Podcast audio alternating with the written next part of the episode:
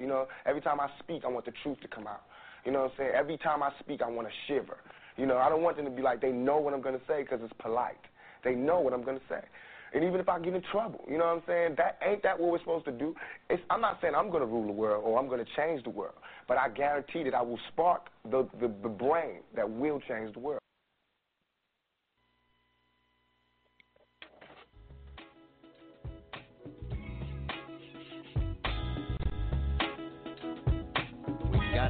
Have personal responsibility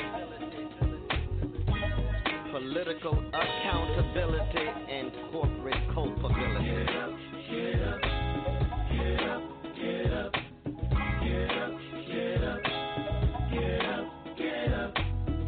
We must eliminate poverty. I don't care what color the person or child.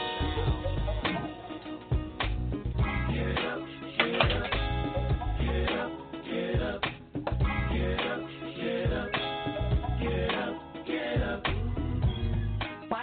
pessimist see a glass half empty, but an optimist see a glass half full? Are we locked into regressive mentality by things unseen? If you try to fail and then succeed, which have you done? Do you ask enough questions or do you settle for what you know? The only questions that really matter are the ones you ask yourself. Welcome to Mental Dialogue. All I ask is that you think, think, think. Get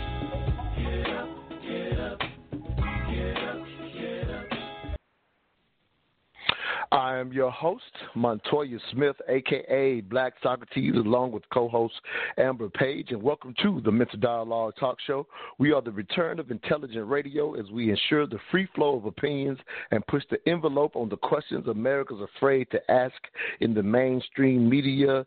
Good morning, Amber. Thank you, Queen, for being with me this morning. I'm super excited about this morning show. I've worked extra hard to get this thing and make it right. We have a returning special guest, uh, Marilyn Odewini, with us.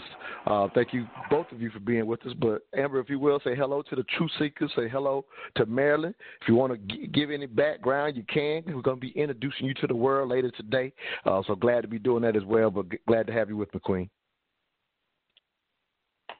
Good morning, Montoya and Marilyn. Can you hear me okay? Yep, coming through loud and clear. You good? You good this morning? All right. I'm good. How are you? Doing well, doing well, doing well. All right, Marilyn. Well, you've been on this thing before, so you know how we work. Uh, I'm sorry. I'm sorry, Amber. Did I cut you off? I'm sorry. Oh, it's okay. You're good. Okay, just checking, just checking. All right, but yeah, Marilyn, you've been with us before, and so if you will, Queen, uh, say hello and introduce yourself. Uh, this morning's discussion question, you're kind of pumping to us in a quite different role as our cognitive behavior therapist, specialist, expert, all those things and above. Again, you are a queen of many hats, if you will, uh, but I think that's the one that applies to this morning's discussion question: uh, Why women cheat and why men can't take it. So again, thank you for being with us, Queen. Uh, say hello to the True Seekers and get into your background in reference to today's discussion question. Uh, good morning again. My name is um, Marilyn Odoi. I'm happy to be here. And as you mentioned, Montoya, I am a cognitive behavioral therapist working primarily with women, um, predominantly mothers. So these are um, family women and um, a lot of my background is in um, working with women in their marital and their um, child rearing relationships.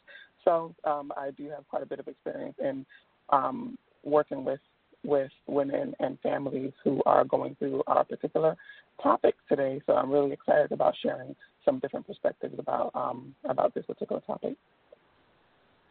Uh, sounds good. Well, Eve, as we always start um, our just simply your first thought when you saw the question worded, specifically the way that it w- was worded, why women cheat and why men can't take it. Can you recall your initial thought when you saw the question worded in that particular way?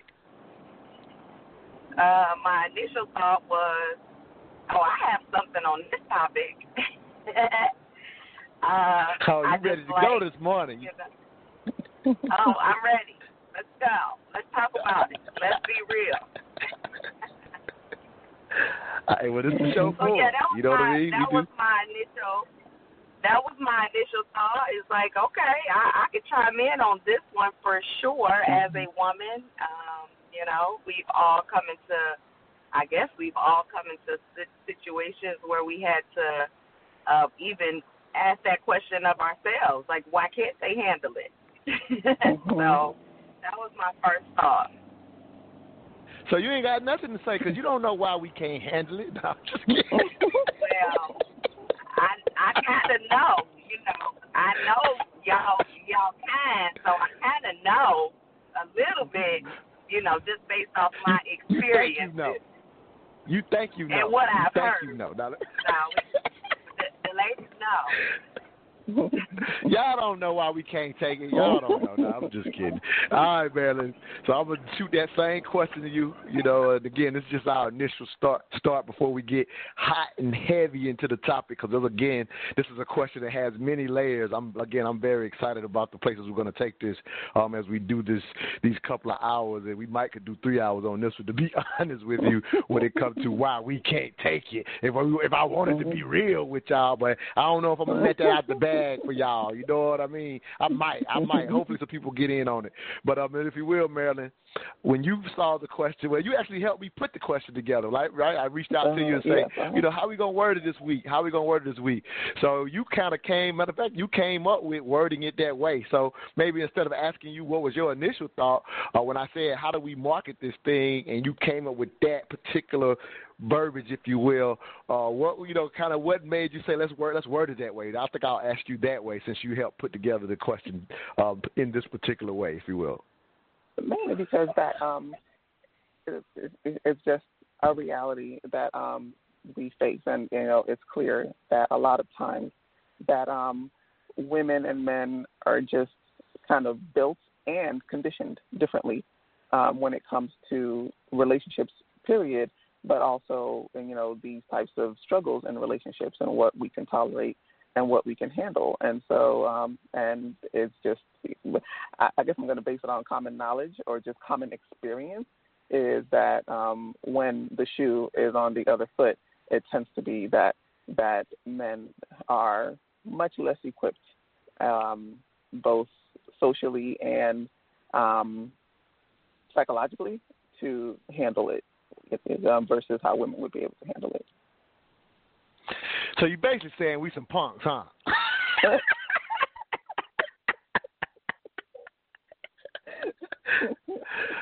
well, I, I cannot didn't tell a lie. So you might be on to something if that is what you're trying to say. You know what I mean? I, you might be on to something. Like I said, I don't know if any fellas out there, you know, listen, y'all can help me out. I don't know if I'm gonna let the cat out the bag on why we really can't take it, but you might be, you might know a little something, something. You might know a little something, something. I'm gonna, I'm gonna run that back to you, Amber. You see how she put it all professionally and explained that you know there's psychological reasons and there's social reasons why we might can't take it. What you, what you got to say, Amber? Like like just real quick before we go to the first break, I just want to know if your answer was all professional because you saying you know something. Let me what, what you know. Well, what I'll say is that women are taught to be able to handle things with grace, and we just, you know, we're resilient, we are forgiving, and you know, those are the just the characteristics that you know we just naturally have. You know, so there's some truth to what she's saying for sure. I wouldn't call y'all punks. I would just say that you know it takes a strong man to be able to overcome uh, a cheating partner or infidelity. So you know it takes strength, and it, with those with that strength, it sometimes comes those softer characteristics that women just naturally have. Okay, so I got I got my therapist Kelly calling us punks, and I got my co-host saying y'all tougher than us. Man, it's gonna be a hard show. I can see that already. This gonna be a hard show. But we up against the first break. When we come back, we are gonna get hot, hot and heavy with this morning's discussion question: Why women cheat and why men can't take it. Um, We'll see if anybody want to get in. I, I reached out this week trying to get some fellas to call in. I, I you know, we they y'all they they probably listening, but they may not call in, which might prove both of y'all right. I'm just throwing it out. I wouldn't be surprised, and it's my slight way to challenge the fellas listening to get in on this discussion with us, if you will. But uh, that is our first. We all forget our first break. We'll be right back. Why women cheat and why men can't take it with our special guest Marilyn Odwini. We'll be right back. All I ask is that you think.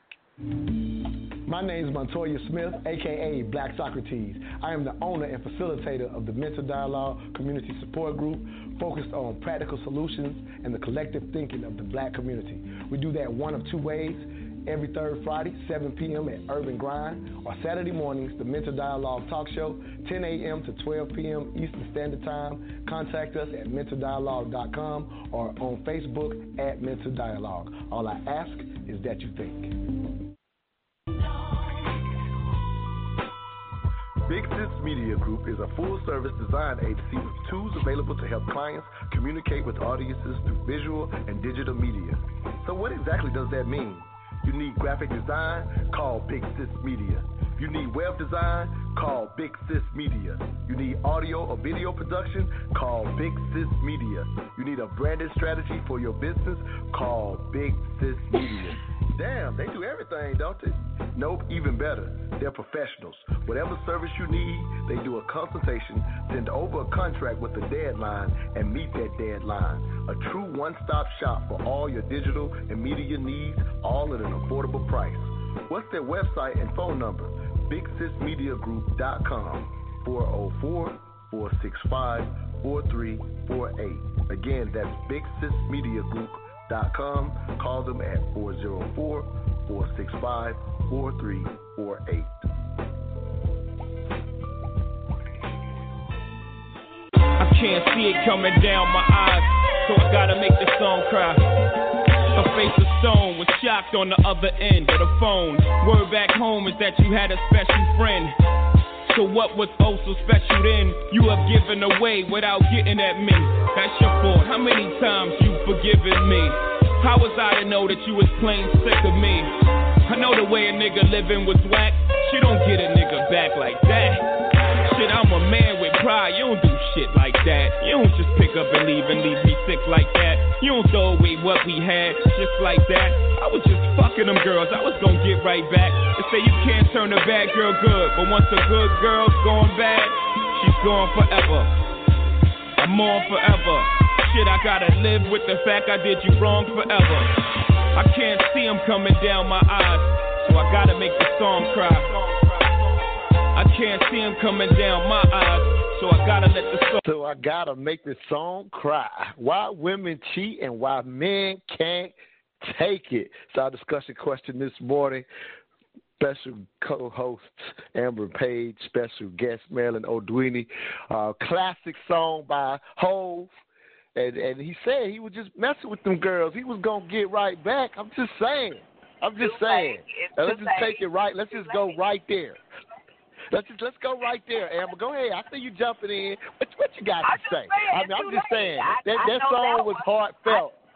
That song that song was late. heartfelt. Not that not not that I put a sister through it, but I understood what home was coming through. I'm just keeping it above. Like I feel I I feel the brother's pain. You know what I'm saying? Because I, I come from that can't cry, don't cry era. So he had to make the song cry. Go ahead, Amber. What you got? Yeah, no, that's my cut. I like that one. I sing. I was singing along with Jigga. See, see. That's- So you already know. You already know.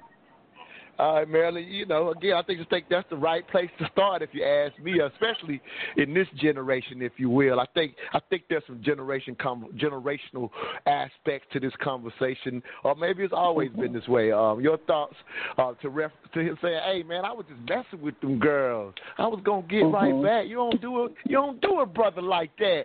Don't do it, brother like that. We can't take it." What's your thoughts, Queen? Uh, well, uh, definitely. Um, I think I mentioned this to you previously that men are much more capable of compartmentalizing their lives and their various, you know, needs and thought processes more so than women are. You know, women are much more holistic in that sense versus men. So if if he just wants to sex someone or if it can just it can literally just be about sex for a man when it comes to him stepping out of a relationship, you know, and messing with other women. So for them, you know, he may not even ever consider this other woman or other women as you know, or, or some someone that might interfere in his primary relationship or in his marriage. But for women, um, it's very different most of the time. And I'm going to give a caveat, you know, um, here, or should I say a disclaimer, that there's always a, um, exceptions to the rule, of course. You know, um, there there are clearly men out there who you know um, step outside of the relationship because of you know real issues in their relationship, and there are women who are out there just because they want you know some strange you know sex and you know some you know a different experience.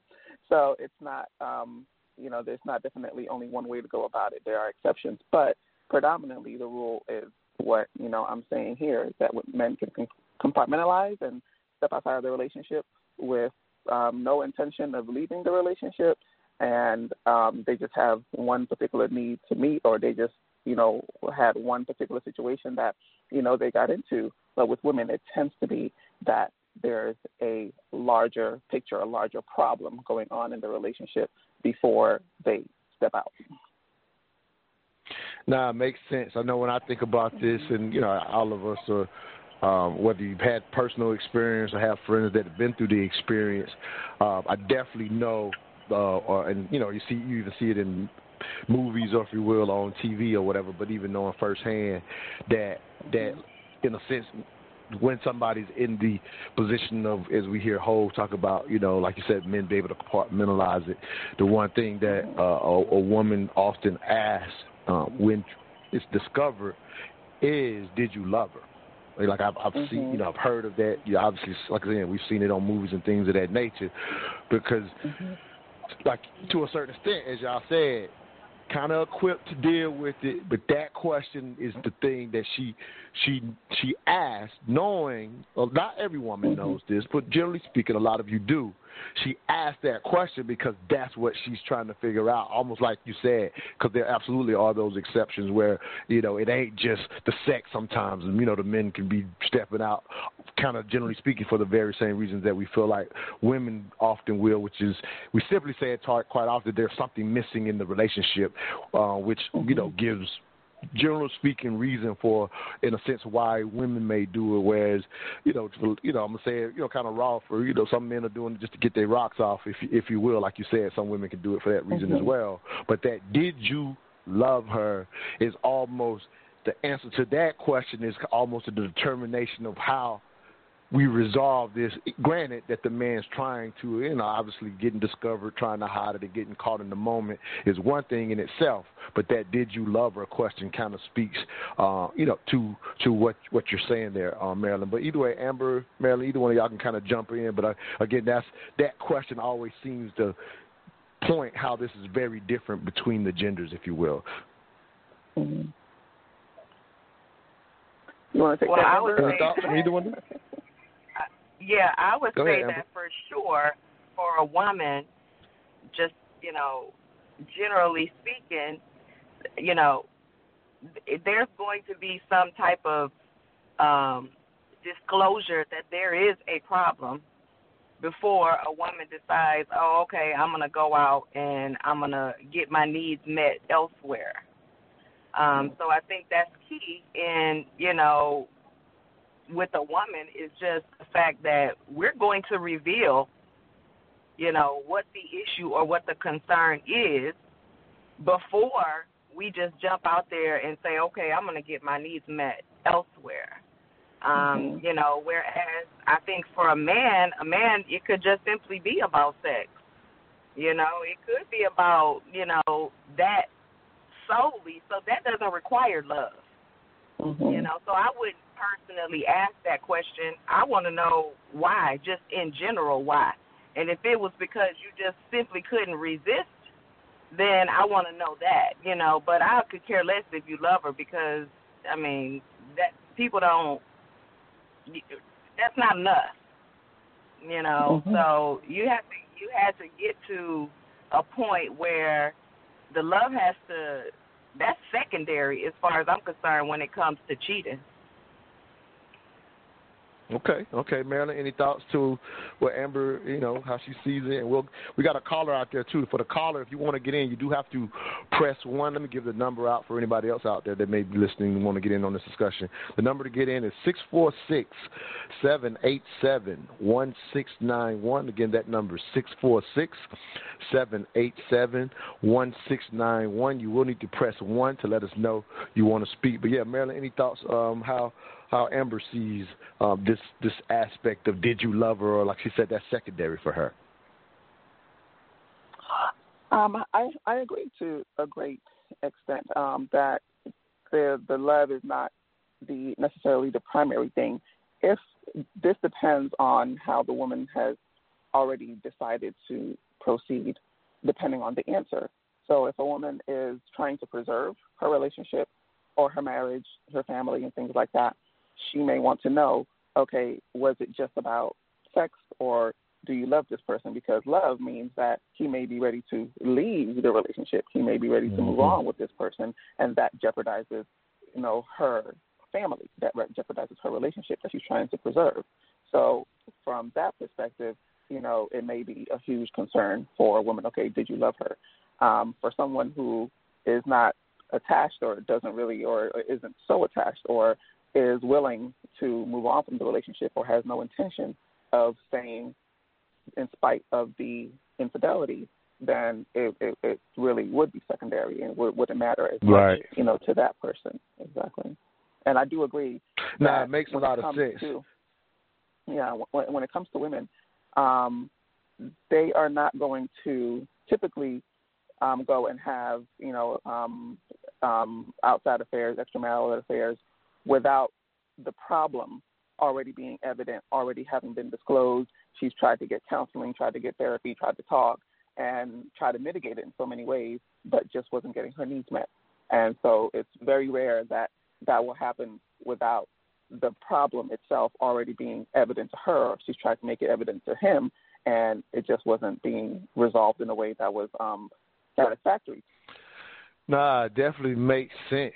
Um, you know, as, as I hear you break it down, when I think about it, vice versa, again, this concept of why men can't take it um, to a certain extent, it, it could be, it could kind of either typically because we have this understanding that, that um, it's more emotional. At least again, this is the thought, right? It's more emotional when ladies are stepping out uh, or deciding mm-hmm. to step out of a situation than yeah, men just assume it, so they don't even really get they to a certain extent. I mean, you know, obviously, every like I say, there can be exceptions, but we just assume. Mm-hmm you know that is that is gone or that you are emotionally out of it to a to a degree or you got mm-hmm. men who even if it is just sex just the way we are built and conditioned you kind of mentioned that Marilyn that that in mm-hmm. itself is is is too hard to take like it don't matter mm-hmm. why you did it you just shouldn't have did it. Mm-hmm. You just shouldn't have did it, mm-hmm. damn it. And and you doing it, mm-hmm. and that's it. That's the end of this. I, I do love you, but my pride makes me step out even though my heart wants to fight for this. Like that's kind of how men can receive it because we we sensitive like that, whether we like to admit it or not. Uh, your your your thoughts on that, if you will, man. Um, and that your last point um, is very true. That despite a, a lot of what you know um, men project um, in their relationships, or you know, with each other and with women, um, men, from my experience, can t- are, are tend to be more sensitive than women. You know, um, in terms of ego and pride and things like that, way more sensitive and can't really, you know, handle or the same things that a woman's ego, you know, and um, and esteem can handle uh, based on you know their relationship. And so men, a lot of times, in terms of being vulnerable and um, to any other human being, it's usually within that relationship, within their marriage, within their intimate relationship that they are able to be, you know, uh, truly vulnerable, truly open about a lot of things. And so when they are um, faced with uh, so so it, it, they they feel vulnerable. I, let me just say you that within that relationship, and so when they're faced with you know this kind of you know um, um, situation, uh, with infidelity and her stepping out, and kind of giving that space that he kind of felt was his is very hard for him to take because a lot of times men don't have the same type of vulnerability in relationships with their male friends. It's only with their their wives and their intimate partners that they can feel that kind of vulnerability um, and um, and openness. So that is kind of they they feel it's a lot more violating to them in that respect than women would take it. It is a violation for women as well, but women we have you know circles of friends. We are very vulnerable with each other, and we have people that we can rely on and you know talk to and cry on their shoulders if things like that happen. But rarely do men have circles like that where they can find someone else to go and talk to. It's usually only within their intimate relationships that they do that comfortably. I don't know if that makes sense to you. No, it makes sense because no, we don't do that. Let's keep it a buck. Heck, no, we not mm-hmm. doing that. You gonna get clown if you come and hanging out with the fellas want to do that. You might can do that with your closest partner. You know what I mean? You got mm-hmm. your guy, your one guy you could do that with. But even that's mm-hmm. on you know not like I say not on that level. So nah, that's that's a real mm-hmm. thing. Uh, Amber, any thoughts? I want I want to give a, you know a couple more thoughts to this as well, but I want to make sure um, you you know you didn't have any thoughts on that. Go ahead, Queen. Oh yeah, no, I'm I'm listening. I, I would definitely just want to say that for for I think for men, um, just when I think about relationships, I just think that um, we tend to feel like you know the other person is mine. This is my possession. How dare you, uh, you know, share what's mine with someone else? You know, regardless of what might have prompted that. Um, I think men have a greater, well, I ain't gonna say greater, but it's it's about possession. I think you know it's mine, and you gave mine away, and you know Jay Z said the thing, you know, said the same mm-hmm. thing. Is you know that's mine. How you gonna you know get me back like mm-hmm. that, or you know whatever the case may be? It's like you could have did anything but that, you know. Um, so I think no, possession absolutely. is is a thing that yeah that you know plays a, a huge part in a man's response to why he can't handle, um, you know, that cheating. No, absolutely. I, I mean, I think all we all as humans um, should be taught. Just to throw this out here, should be taught that love doesn't equal possession. Uh, it's something that we have to be taught because uh, you know, in our in our at least here's my perspective, and I'm pretty sure Marilyn, you can speak to this. And I don't want to go too deep into this, but I like to throw it out there because again, some of us never have learned what I just said that love does not equal possession. And if you think about human development as a child, that which you love in your mind, you you you possess that. Like your mother is your mother, you know, to a certain extent. Mm-hmm. Your toys are your toys. You know what I mean? You have to teach your children how to share because naturally, as a you know, as a as a child, when all the attention is on you, for to a certain extent, it's not something you naturally learn. For the most part, you teach children to share, but in teaching them to share is things. So to a certain extent, some people never are taught the concept of that which you love is not yours, and so we do have have this love, you know, you are mine. Like we even say it in our context of our, you know, our language, not understanding mm-hmm. that it's a mistake to even consider possession. So that can kind of run both ways. But I do agree with you, Amber. Uh, if, if you know, for a male with his ego never learning that, he could definitely, in a sense, be quote unquote become controlling because of that mindset. And and, and the thing mm-hmm. that comes up quite often uh, with this discussion, we got about a minute before we go to the next break. Uh, but what also comes up, and, and it, we didn't even mention it to a certain extent, but listening to Jay Z's double standard within the cut, right? So I did it, but how you gonna do it? You don't get me back like that. So the double standard mm-hmm. is one, as you said, compartmentalizing. And a lot of times when I've had these similar dialogues in the past, it is definitely you know sisters who are maybe not in the under not that don't have an understanding of how men compartmentalize. So what they will always say is well if you know you don't want to be hurt like that and you know you're sensitive about that how can you do that to her, and so that ends up being this double standard to a certain extent, um, conditioned by Mhm. society, and we can get into that um, when we come out of the break. I'm gonna go ahead and go to this break for anybody that they're listening. This is your first time listening to the Mental Dialogue Talk Show. We are not a politically correct show, so when you hear this cut by Eddie Murphy, you can already assume how this is gonna go. Uh, we keep it real and raw on this show. I'm glad to have our guest and my co-host why women cheat and why men can't take it. So that's this is a very deep, serious conversation, but let's have a little fun with it as well. We'll be right back. Where all I ask is that you think. Women gonna do it classy. They don't fuck around like us. They're gonna do it classy. It's like, hey, I don't do this often. I'm gonna do it right. You know when your woman's gonna fool around? When you keep messing her over, then eventually she says some shit like this. Uh, you know, I think I'm gonna go to the Bahamas by myself for the weekend. And you say you want me to go with you? She gonna no, just me and my girlfriends are going. Just me and my friends. And we so stupid, we start thinking about all the pussy we can get while she gone. You gonna go by yourself? Yes. Okay. And send your woman off to the romantic Bahamas by herself? By herself to the Bahamas?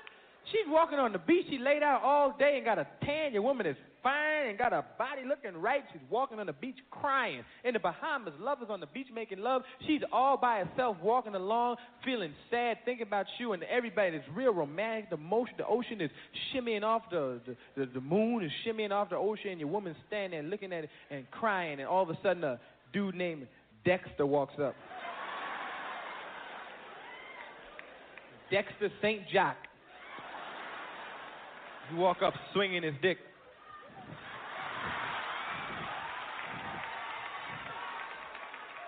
Then good at smooth Bahama shit on your woman. What a beautiful girl like you doing by herself on the island alone? This is the island for lovers. You should be being held right now, girl. What you crying about? I'm having some problems with my boyfriend, so I came down here to think it over. But you know what hotel that your man's staying in? Me go over there and tell him that you treat a woman like you like a princess. If you a white woman, I make love to you constantly. What hotel this man staying in? Yeah, he's back in New York. Is that right?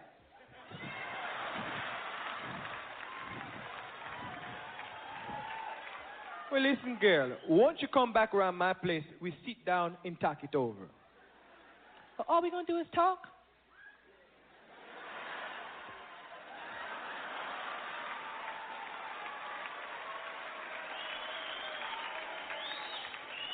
Take your woman to his house and roll one them big ass Bahama joints. Shit this big and shit. Put some of that Bob Marley music on. And y'all know Bob be preaching, and then she says, Don't let him fool ya, oh no.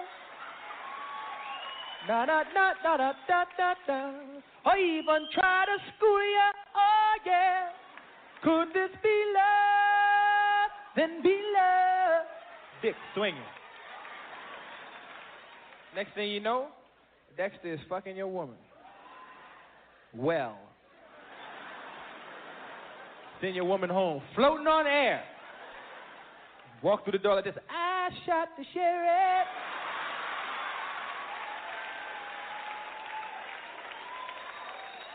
And we so stupid, we think it was the weather. We be going, hey, baby, you need to get away more often. And she be like this. Uh-huh.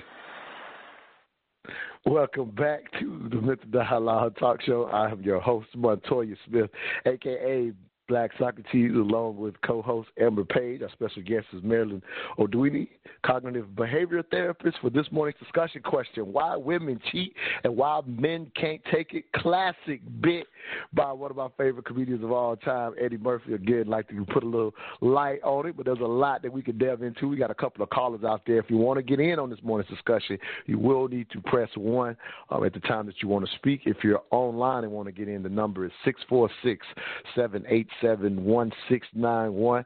Um, but um, man, I think I'll let you start off. Any thoughts uh, from that cut? Again, it's one of my favorite favorite bits from from. Uh, Eddie Murphy. I've quoted it a million times. You know, could this be love? that that that bit is so funny to me. But there's a lot of reality to how classy and smooth our queens are with getting away with it. So to a certain extent, y'all a lot of times don't even get caught. You feel me? So so you know so brothers be out there not even knowing. You know what I mean? I got, I got, you know what I mean? Just keeping it, keeping it real. But that, you know, y'all much slicker about it once y'all decide to go about it, if you will. But go ahead, Queen.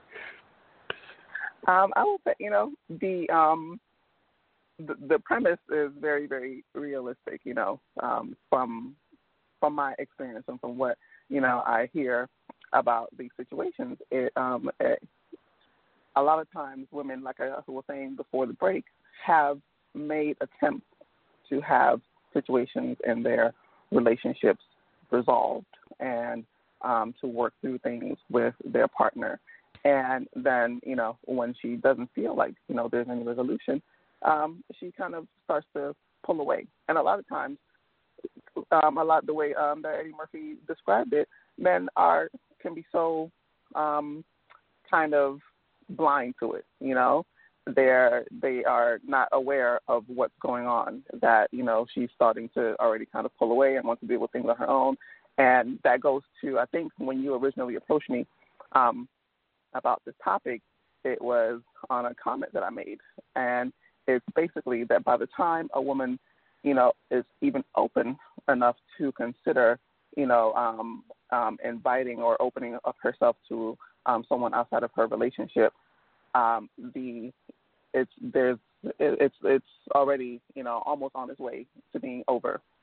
Um, at least uh, she may not even be fully aware that that's where she is, but a lot of times there's a lot of huge problems that are already going on in order for her to be even able to consider that. So her going away and kind of distancing herself from her man, you know, because women naturally pull closer in a relationship when they're trying to actively heal it and recover it. But the minute a woman starts to kind of distance herself and want to spend time away, you know, to figure things out and think things over, that's almost like the beginning of the end, you know, when she's already wanting to pull away and now she's open to, you know, other, um, let's say, advances or whatever the case may be.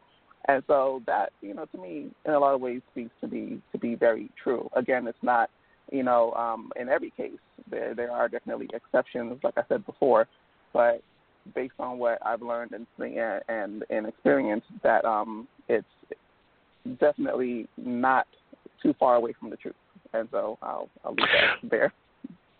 So so so I'm not really ever having been the possessive type, but I think I all I heard was no girl trips. That's all I heard you say. I didn't hear you say nothing but no girl trips, right? That's all I that's all I need to take from that, right?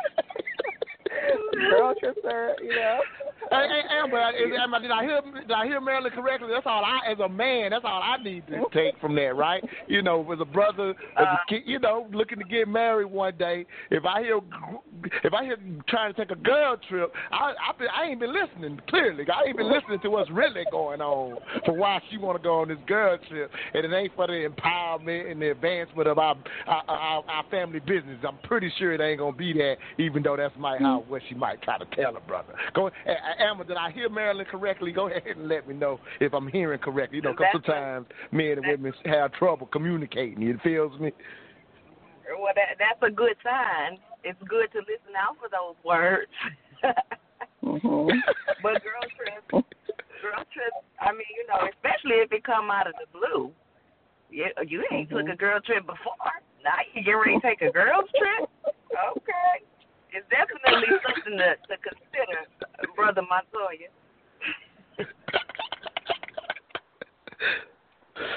but let me say this, uh, uh, when you say, and I and I because I've seen this as well. Again, you know, nothing's across the board, right? We're talking in general, uh, and uh, mm-hmm. you know, the best we can. And again, to the two callers out there, if you want to get in, no stress, not pressing. You can get in a little later if you want, but just making sure there's a new new listener out there. You do have to press one if you want to get in on this discussion. Um, as you said, I do understand that in a lot of cases, like you said, that a woman's really, even if she doesn't know it, sometimes she's in the checkout mode. However, there are definitely circumstances, and I've heard it, I've seen it, where people are, in a sense, long time cheaters, uh, if you will, not even necessarily multiple, but just even you know one person or whatever, and they they they're remaining in the situation uh, for you know. There's a lot, obviously, a lot of reasons behind that, but in that situation, it's not to a certain extent, regardless of whether you call it right or wrong, it's not necessarily check out because there's a commitment to remain. Uh, if you can even kind of speak to that, because I, I for example, the, something that came to my mind as I was listening to you, I remember uh, finding out about this woman who who had basically um, now in her situation it was real it was one of the craziest things I ever heard from the standpoint that she absolutely had a super possessive husband. I'm talking about over the top I mean, literally, I'm talking about um, tracing the phone type joint, like just a really over the top possessive guy. And um, she had at that time, you know, I don't know, I don't know them now, so I don't know what's going on with it now. But at that time, she had maintained an affair for 25 years, even with this super possessive. Her, I don't know if she, yeah, if she was a, and she literally at that time, when I found out about it and heard about it, she was only meeting the guy once a year because they had this little mm-hmm. window that that he didn't check for, and that was the one window they took advantage of every year for you know for mm-hmm. a number of years. By the time I heard about it, again, I don't know the early, but you know I don't know what maybe maybe the way she was was the thing or whatever for why or whatever. But she said he was just always that way. But anyway, that's that's definitely not the I'm checking out because she stayed in the marriage at the, at that time. It had been 25 years. Mhm. So um, with that, there's definitely uh, a component for women who are using extramarital affairs as a way of like outsourcing their um, sexual needs. They're actually trying to maintain their primary relationship, their marriage. But if there's something missing, whether whether it's sexual, whether it's emotional, um, they believe that if they continue to go out go without their needs being met, that it would break up their family, you know, or break their partner's heart or whatever. And you know, and and none of them really make the decision to go into that lightly. But you know, like let's say if beforehand they tried for years to make things better, but to no avail, then they say, okay, this is the only way that I can have my needs met over here, but be able to maintain what I have going on over here without having to break up my family. And you know, and so and many times they really feel like that's their only option because they don't want to. They they may love their partners, you know, and and and they may really love their partners, but they feel like this is the only way that they can um, maintain themselves because if their emotional needs are unmet, um, I know I've known of women who who weren't even really in sexual relationships extramaritally. It was, you know, almost entirely an emotional thing, you know, where they just needed, you know, someone, a male that they could talk to, and the um the mm-hmm. sex part was really secondary for them. You know, it was more so someone who you know valued them, was emotionally available to them, and you know met so many other needs that were not being met in their primary relationship, but their primary relationship was foundational for them. You know, in terms of their family and other parts of their identity, or other parts, um, and met many other needs for them. So they didn't want to destroy that, but they did need that part of them met in order to feel whole and happy, you know. And since they couldn't get all of that from their primary partner, and their primary partner was unwilling to change um, or make any effort in making things better, that was her, um, you know, her way out of it, her way out of you know not having her needs met. And um and again, there's also, mm-hmm, go ahead. Uh, okay, yeah, yeah. I, I've I've I've seen I've seen that firsthand. What you're I'm talking about when I say seen it, like someone you know a woman I knew, literally mm-hmm. Knew it was happening, saw it happening, knew her very well, long a long time mm-hmm. marriage, and even outside looking in, I was able to assess assess exactly what you said. I'm I realized mm-hmm. based on what was happening inside of the marriage that the affair it was actually ended up being a couple that I was able to witness in my time of knowing this family, and literally I was able to say myself, just assessing it in my own mind, that those affairs, those affairs were saving her marriage because Mm-hmm. you know because of what was going on inside the marriage. It was health issues and things of that nature, and Mm-hmm. so for her, she she could never think I'm gonna leave. You know, again, this is a long time marriage, so I'm not gonna leave my unhealthy husband out here on his own.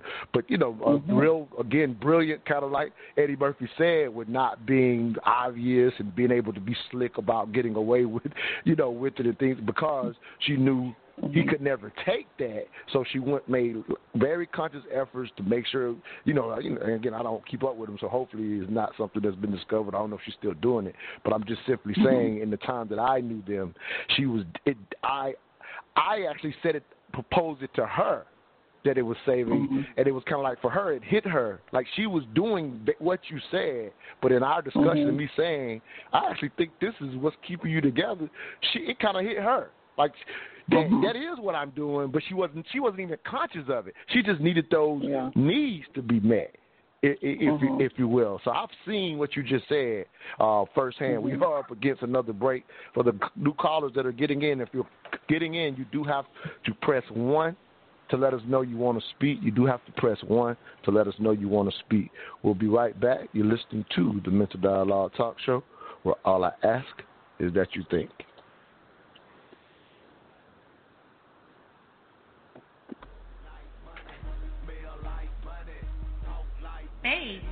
Where did you get that hat and T-shirt? I like that. Oh, I got this at moneymotivation.com. It's fresh, right? Yes, and I love the message on it too. You are the hustle, huh? That's what the shirt says. I am the hustle. They embody the entrepreneur spirit, and what I like the most, it's more than a brand, it's a lifestyle for those who want to put in the work and expect to have the finer things in life. I also follow them on Instagram. Check this post out.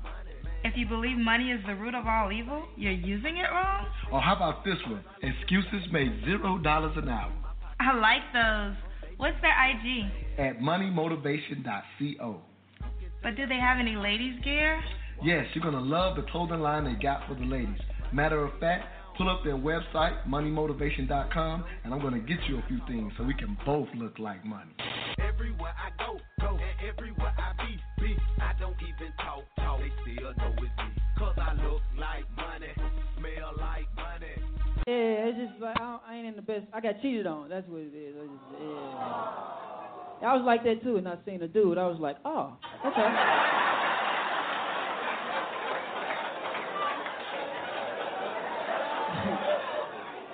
it made sense. He was tall. He played football. He was an engineer. I was like, oh, you cheated on me the man I want to be in life. Like, why would you? Don't cheat on me with the man of my dreams. Why would you do? You trying to hurt me?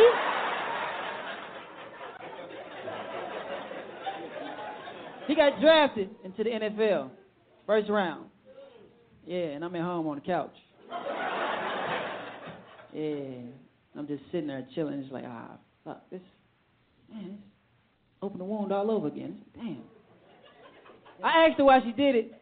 I was like, why, why would you cheat on me? She's like, I felt like you was cheating on me. I was like, what do you mean you felt like? She's like, I just felt like, you know, like women's intuition was telling me that you cheated on me. I was like, bullshit. because women's intuition ain't real. It's fake. It is okay if it's so real. If it's wait, wait, wait. If it's so real, how come it couldn't warn you that I wasn't shit in the beginning?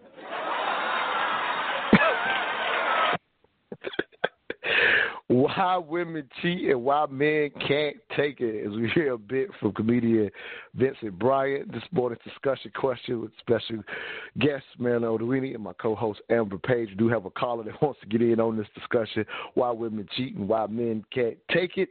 Let's go ahead and jump to the caller and we'll deal with that cut. And I got something else as well, but let's see what the caller wants to say. Area code 478, last three, 303. Give us your name, where you're calling from, and your three cents on this morning's discussion question.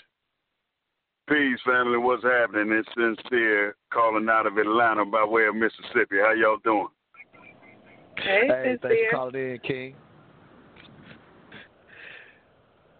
Yeah, man, this is a great, a great discussion. I'm um, uh, in the past I've been divorced, and I've also had um, an engagement that didn't go the way that I saw it to go. Uh, so there was some things that I had to pay for with karma. But my first wife cheated on me while I was in the military, and uh, uh, I was overseas while it was happening. And she explained that she was told what happens overseas when men or husband go overseas, which wasn't true, but that was one of the things that she said led her to um, to the infidelity. Well, hold on. Let me say this real quick. I'm gonna sneak in on you because you know, having been a former, you know, Air Force member myself, it wasn't true for you, but you know, you know, you saw a lot of brothers doing that on, you know, on, on those trips because you know, I I was single in those situations, so I could move how I wanted. but I definitely saw a lot of the husbands out there. What stays Right. overseas, you know, what goes on overseas stays on overseas. So, so it, it came from a valid place. It just didn't apply to you. Let's get that. Uh, let's get that in there, Sincere. Go ahead, King. I had to throw it in there because you know, I, I, you know, you know, you seen them brothers out there doing what they was doing. Hey, no doubt, uh, no doubt. So it was it was relevant uh, when it came to uh, to the others, but we had a specific situation. We had a specific marriage that uh, that only encompassed the two people in it. So uh, so that that changed my life, and I thought that I could Mhm. accept it. Uh, but but over the years, because it happened, it, it happened fairly early. So I said I'm gonna I'm gonna deal with it based on the values of marriage. Uh, but it started to break me down. It started to change who I was, and, and uh, I I became verbally abusive. Like I became somebody that was outside of my character. The only thing I didn't do was put my hands on her, which she probably would have chosen me putting my hands on her versus some of the different ways that I treated her. Mm-hmm. So so it it it uh, it's something that, that that changes us when you think that you can accept something that's that's that's rooted so deeply um, uh, outside of that principle that you choose for yourself. It was it was just tough, man, and it uh, led me to do things after the marriage that resulted in bad karma. And it took me a long time to get to the space that I'm in now, being happily married and that type of thing. But that's also a part of my story that I divulge to to, to folks that I work with, man. hmm Yeah, let me throw this out there so that even say when he says people that he work with, Sincere is a, a dynamic um, relationship coach uh, here in the Atlanta area. And thinking about what and what you made me think of, Sincere, because I was fortunate enough to, you know, let me say this: I went out vending for the first time at the Art and Culture Show, and um, uh, which is an event that Sincere actually has here in Atlanta. And I actually said, "Hey, we're doing a good show." He's like, "Oh, I got to call in and tell my story."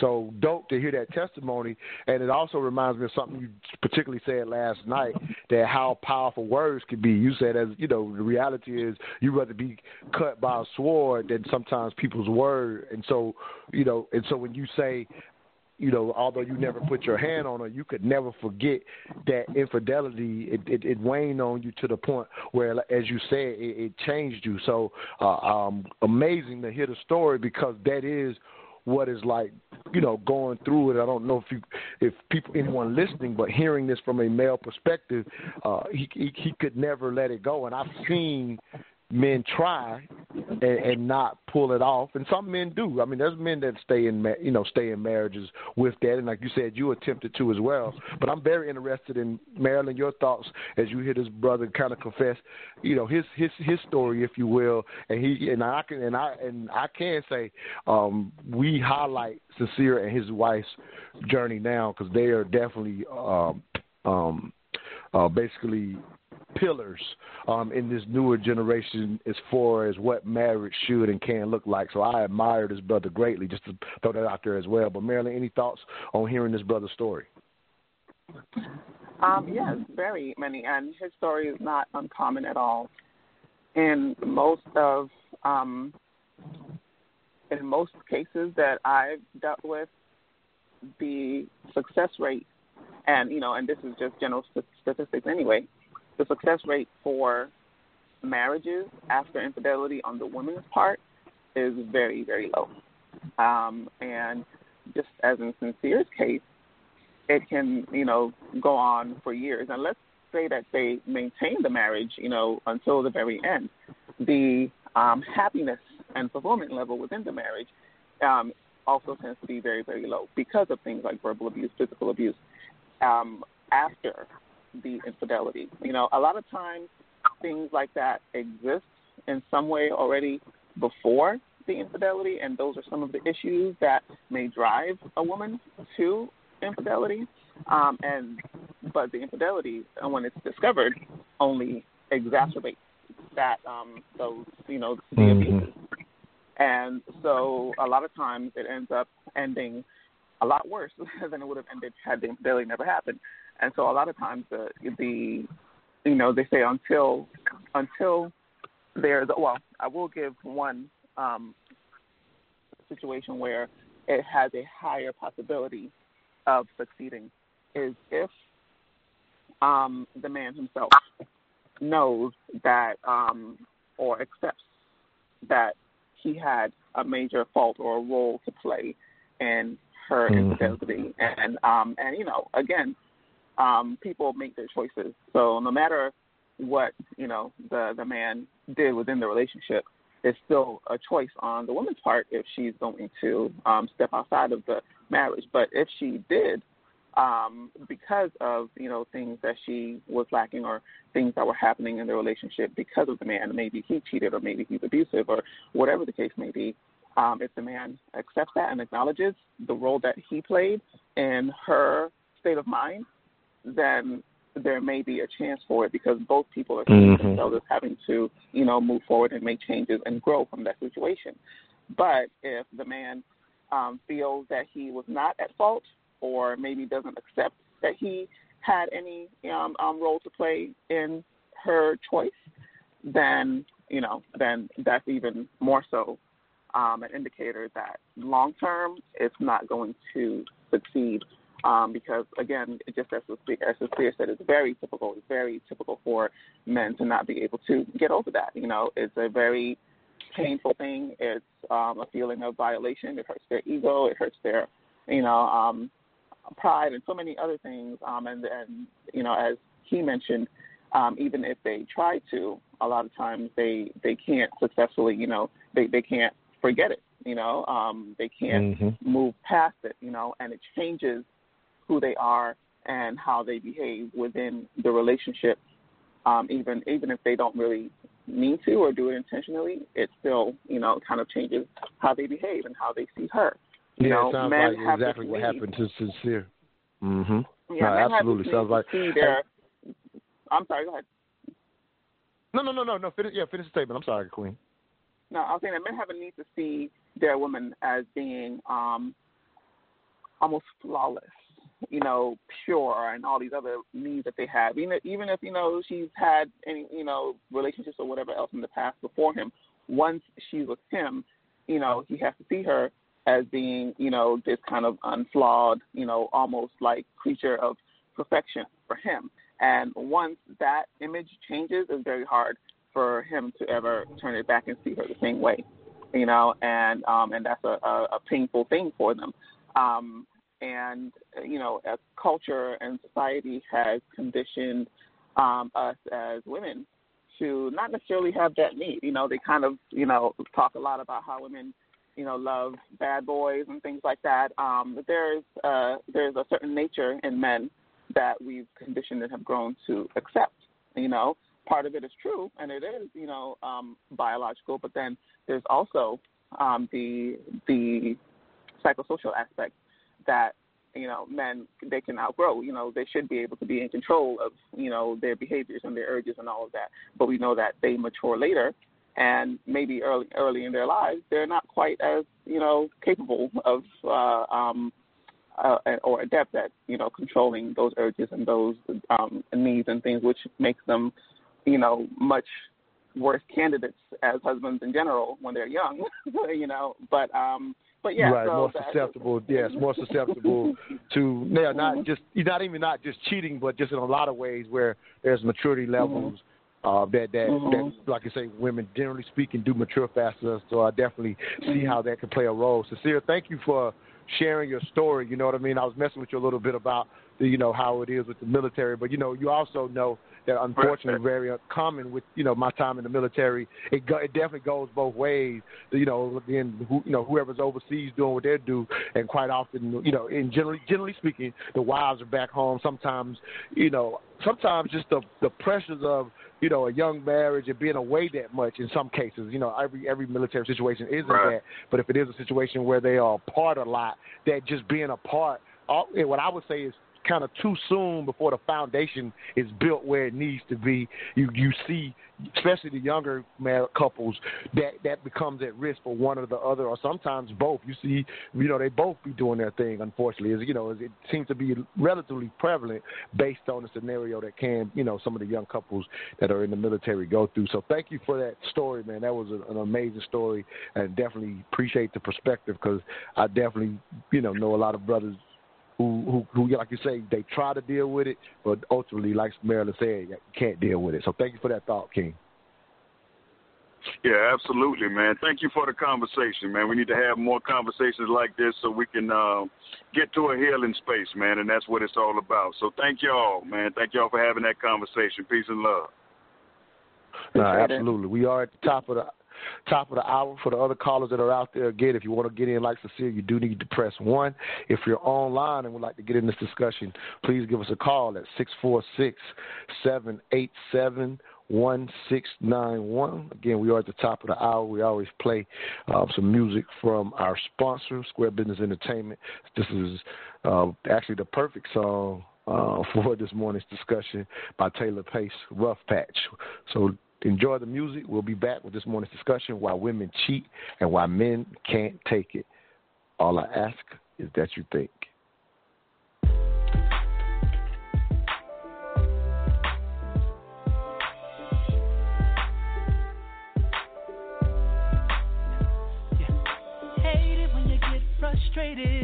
And I cannot figure out why our relationship's in a coma, but I don't want it to die. One mistake in my past, you gotta let me live that down. There's no trust, egos won't discuss why we're not talking right now. Problems will always arise, but we don't have to act like this. This storm too shall pass. A good time is what I miss. Can we cut each other some slack?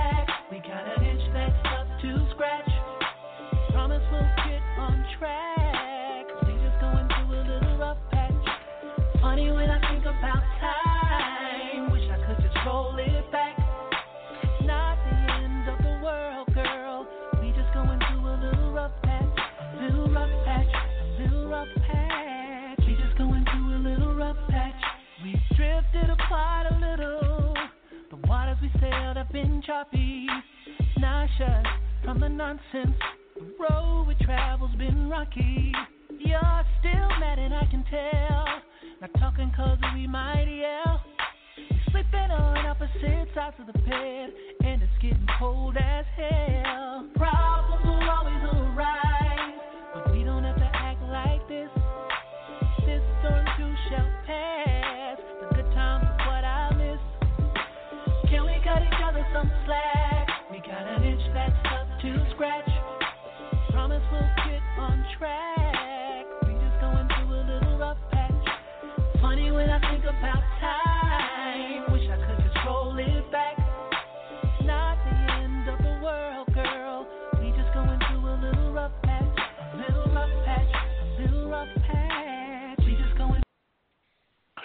Welcome back to the Mental Dialogue Talk Show. I'm your host, Montoya Smith, along with co-host Amber Page. This morning's discussion question, why women cheat and why men can't take it. Special guest, cognitive behavioral therapist Marilyn O'Dweeney. Uh, thank you, Queen, again for being with us. Um, hey, got you know, relationships go through rough patches, and you know when we think about the idea of in depth in in I'm sorry infidelity. I'm sorry when I think about that idea, uh, definitely could be extremely hurtful for both genders. Uh, again, obviously focus on, in a sense, why men can't take it and what, what makes us just incapable of taking it. And um, I actually do uh, offer and say that especially when it comes to emotional intelligence and even levels of maturity, um, that you know, I was kind of joking at the beginning of of the last hour about y'all being tougher. Um, emotionally, generally speaking, I think that y'all are. I think some of that nature plays to uh, just having to be emotionally intelligent when it comes to, in a sense, the raising of children. So, in, in a sense of just being super aware of, you know, what a child may be going through, although they can't speak to you in the early years. Again, at least this is how I surmise partly where that nature, you know, lies, and then of course it plays out in relationships uh, as well. And again, I'm not saying I'm right about that, but those are just my thoughts on uh, why I often, in general, think that women are, you know, emotionally more emotionally intelligent. And so, you know, in a scenario, in a, you know, a marriage, if you will, when weighing things out, y'all tend to do better with that. Whereas emotionally, if our pride can't take it, we'll sometimes tear it all apart um, because of that inability um, to to be able to take it. Uh, matter of fact, I wanted to share this thought from um, um, a guest we just had a couple of weeks ago. Um, you re- should recall that Amber when we had Six the Goddess on uh, a, a few weeks, a couple of weeks ago, talking about a whole other subject. But I saw a post that she put up um, some weeks ago in, in, in reference to this very thing that we're talking about, and I wanted to hear both of your thoughts. And Amber, actually, we'll start with you on this one, but let me share this thought from Six the Goddess. Again, it's a post I saw on her IG page. She says, I've never seen an alpha male take a woman back after cheating.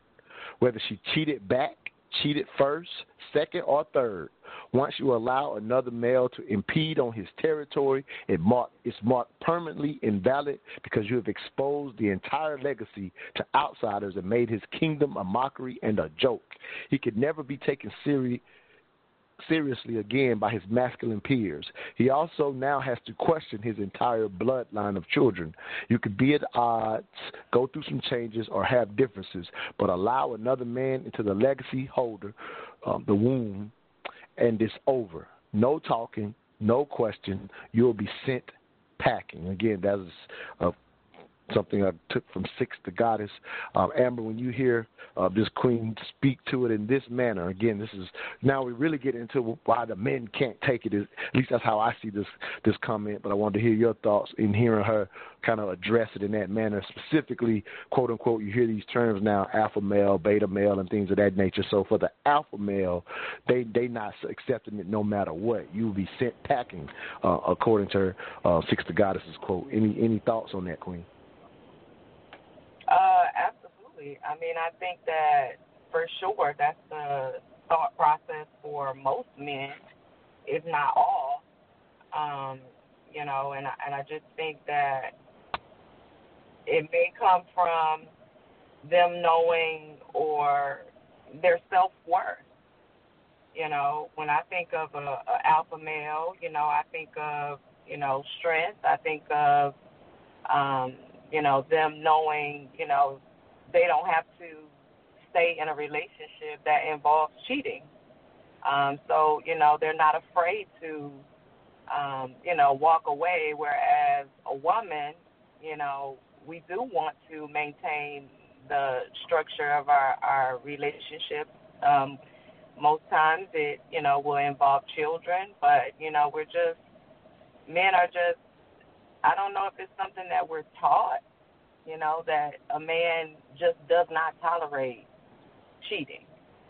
Um, you know, whereas I think women we're just taught to, you know, be more forgiving and, you know, we just have this idea that, you know, men, you know, they will step out from time to time and we've somewhat normalized it or, you know, made it a, a thing that we just accept. Um, and you know, I don't know where that comes from other than upbringing or what we've seen, you know, growing up. Um, because, you know, our you know, our mothers and grandmothers, they endured, you know, the spouse stepping out, you know, having children out. It's just something I think that we've seen and and, you know, it also for me it makes me think that, you know, men have been allowed to move in that way you know, and same thing for them. They've seen their fathers and their grandfathers step out and have children and all these different families, and the woman just stays. Um, so you know that's my thoughts on on that that piece. I totally think that most men feel that way. Yeah, let me let me throw this out, Marilyn. Definitely want to hear your thoughts. Um, I think the key to what I heard, as far as you know, I will grant you definitely definitely plenty of conditioning. All right, like you know, like it would be BS to say that the conditioning's not there. How I'll say, however, and it's not necessarily. It may sound like I'm defending it, but I'm just talking about how I see the reality to some of what Six the Goddess said in that piece when she mentions the idea that the bloodline is compromised and the legacy.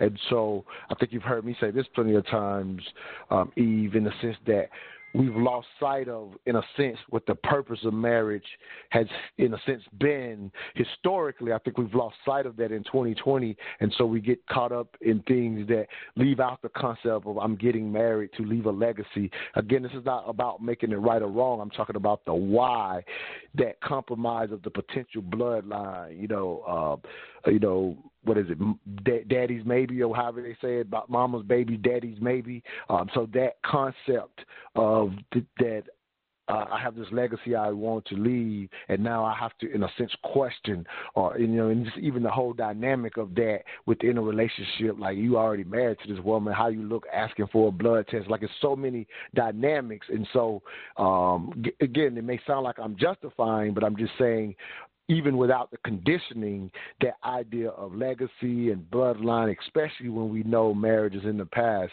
that was a big focus for why marriage was even taking place. And so any threat of that has always, generally speaking, been I would say unacceptable by nature in addition to conditioning. Any thoughts on that, Marilyn?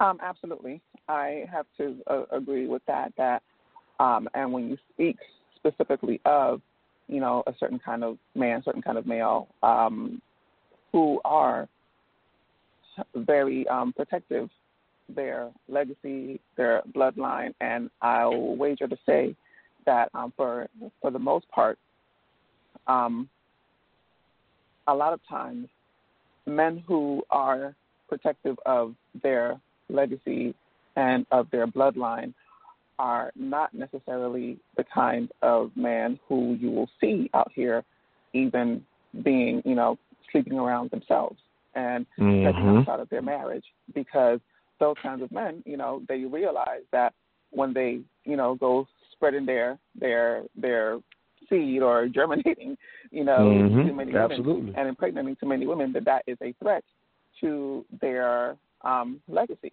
You know, that's a threat to their um, their bloodline. They don't need to have all these outside children all over the place, or even have the risk of that, you know, happening. And so for them, you know, since since in their mind they wouldn't take that risk, they don't want someone else, you know, imposing that risk on them. You know, so that um, is something that I definitely would agree with. Yeah. Know, the thing you just said, I want to highlight because I, you know, we I mean, like myself or whatever, we all different part of different Facebook groups and things of that nature, and we're always having this dialogue, uh, which even the way we worded this can, to a certain extent, possibly couched in the quote unquote gender wars, whether we want to recognize it or not. But unfortunately, we know that the gender war, specifically in the African American community, uh, it, it unfortunately is growing to a certain extent. But what you just said, Marilyn, I try to quite often remind people is what what is happening in the majority. And uh, but the gender wars will make you think that that men now generalizing in a way that I think is incorrect, but that men, you know, will just go out and do these things. And it's not that there are not men doing it, but you're absolutely right that a man who understands legacy, and again, we are the hip hop generation, I think we are the generation who least understand that part of marriage. We, you know, we're we're getting caught up, you know, and marrying for love versus in the past it was legacy and love, if you will, or even more so legacy. Even you know when you start getting to thousands of years ago, legacy was even more important than the love, if you will. Uh, but not to delve off into that part too much. But the reality is, as you just said, people cognizant of a legacy are not going to in a sense, embarrass their woman, put her out there because now they are risking the health of the, the next generation. So, like you said, men that are concerned with that, and I would offer that specifically in the African American community, uh, there are more men that way than not. But obviously, the hurt and pain that comes with infidelity being highlighted, and naturally it could and should be when you've had the experience, but be, it being highlighted I think makes people believe that that's what goes on with the majority of men and women out here. In reality, it's it's loud because of the hurt and pain. But there are people if if getting married, we still got to push more people to get married. In my, you know, I'll keep staying on that soapbox. My hashtag marriage before children. Um, that's something we still need to push more of. But I would say for those who are getting married and understand legacy, I'm a hundred percent with you. Um, there plenty of good men and good women who are not risking their legacy by even stepping out. And and you know, and in the event that it does happen, if it if it can be done, again, not making it right, but if it can be done where it's not embarrassing to the legacy, I think quite often that's where you will see sat where you will see the relationship savaged as well. More so on the woman part, we already kind of agreeing on that. Less on the man part, but if it if it, it were to be savaged on the man's part, it it should it definitely could be one where uh, in a situation where it's not embarrassing to him in public. Again, this should happen either way, but as we keep saying, men cannot take that. Let's call it what it is. We are up against the break. We'll be right back. All I ask is that you think. Big Sis Media Group is a full service design agency with tools available to help clients communicate with audiences through visual and digital media. So, what exactly does that mean? You need graphic design? Call Big Sis Media. You need web design? Call Big Sis Media. You need audio or video production? Call Big Sis Media. You need a branded strategy for your business? Call Big Sis Media. Damn, they do everything, don't they? Nope, even better. They're professionals. Whatever service you need, they do a consultation, send over a contract with a deadline, and meet that deadline. A true one stop shop for all your digital and media needs, all at an affordable price. What's their website and phone number? BigSisMediaGroup.com 404 465 4348. Again, that's Big Sis Media Group com. Call them at 404 465 4348.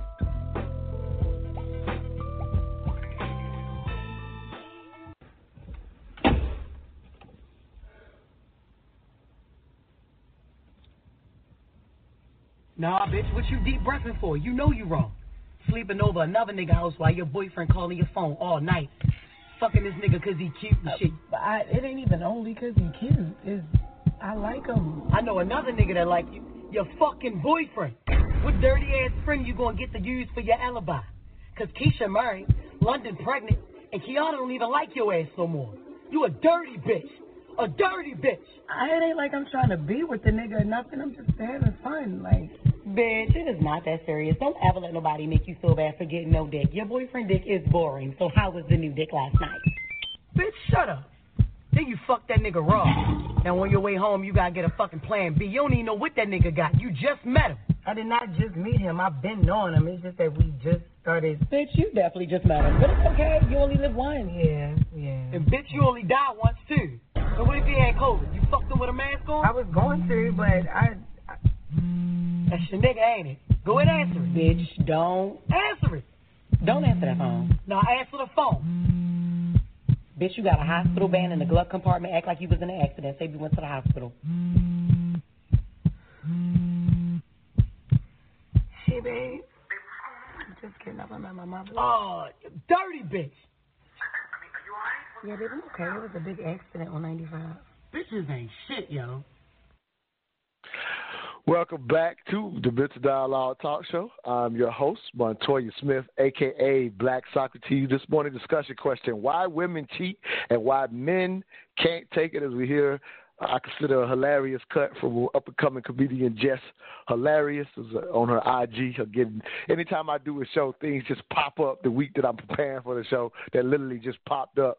Uh, not had no clue that that would be available, uh, but she's talking about the the in a sense the, the what in a sense showing you the consciousness of a woman who's out there cheating, what she's go back and forth uh, that she might be experiencing. But some things were said that that I definitely want to touch on. But uh, Amber, I don't know if you found that cut funny, but I thought it was absolutely hilarious. But any thoughts from what you heard, uh, Jess Hilarious, kind of point out again in a funny way, but I think very relevant to this morning's discussion. I just, I just, you know, paid attention to the friend, the female friend who was helping her, you know, not blow her cover, you know. Jeez. Got a hospital band right there in the glove compartment.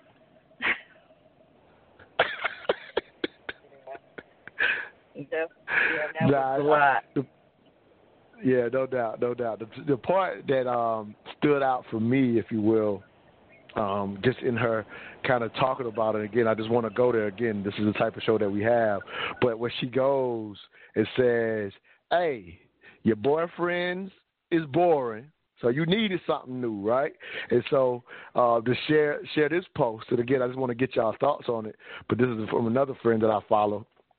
Um, she said, um, ask this question again. Anytime I'm doing a show, things just kind of fall in line for the show. But a, a, a, a question by a sister I follow by the name of Brittany Green. She said, "How do y'all be marrying people who don't match your sexual style? How do y'all marry people who don't?"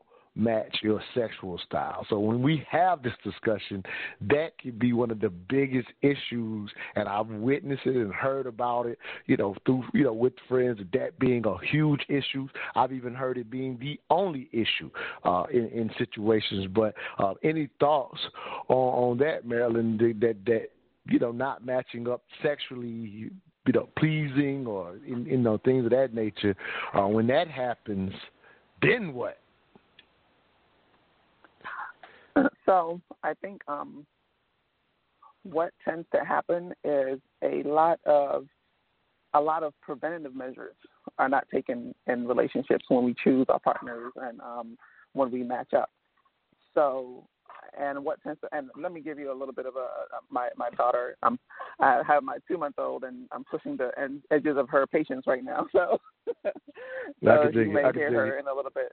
So, um, but um, a lot of prevent, preventative things that could have been done to avoid that situation tend to not get done. People, again, when we talk about um, when when people get into relationships or get into marriage, and they focus just on you know oh the feelings, love, or whatever else, and they don't have important discussions, you know, and there are there's very little that good communication cannot correct, and people being willing and open to making adjustments that are supportive of their partner's needs.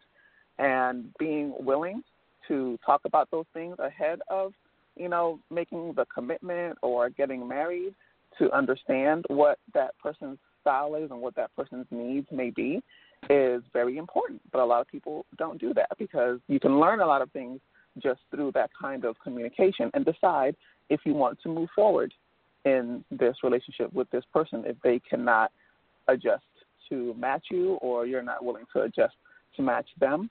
And even once the relationship is underway or you're already married and um, you know, the new things come up or you realize that something is not working for you, a lot of times you can communicate about those things and talk about them and that tends to and, and try to make the adjustments to, you know, please the other person um, or help the other person to know how to please you. So there's very little that can't be, you know, um, fixed through good communication and, and the partner being willing to make those adjustments. That tends to be what is a problem down the road that leads to um, someone stepping outside um, or even ending the relationship. Ultimately, is if that communication is not happening, the other person is unwilling, or if they tried to communicate it or tried to make the changes, and the other person, you know, just isn't doing it, can't do it, won't do it, you know, whatever the case may be. um, that tends to be, you know, the reality of the situation why um, why things go south.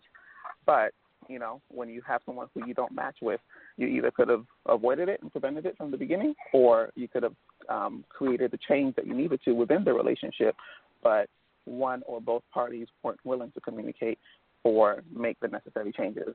You know, I hope that. No, it makes sense. And um, you know, just to throw this out, I wanted to keep digging in this area because this discussion can go. This discussion happens so much when you start talking about infidelity.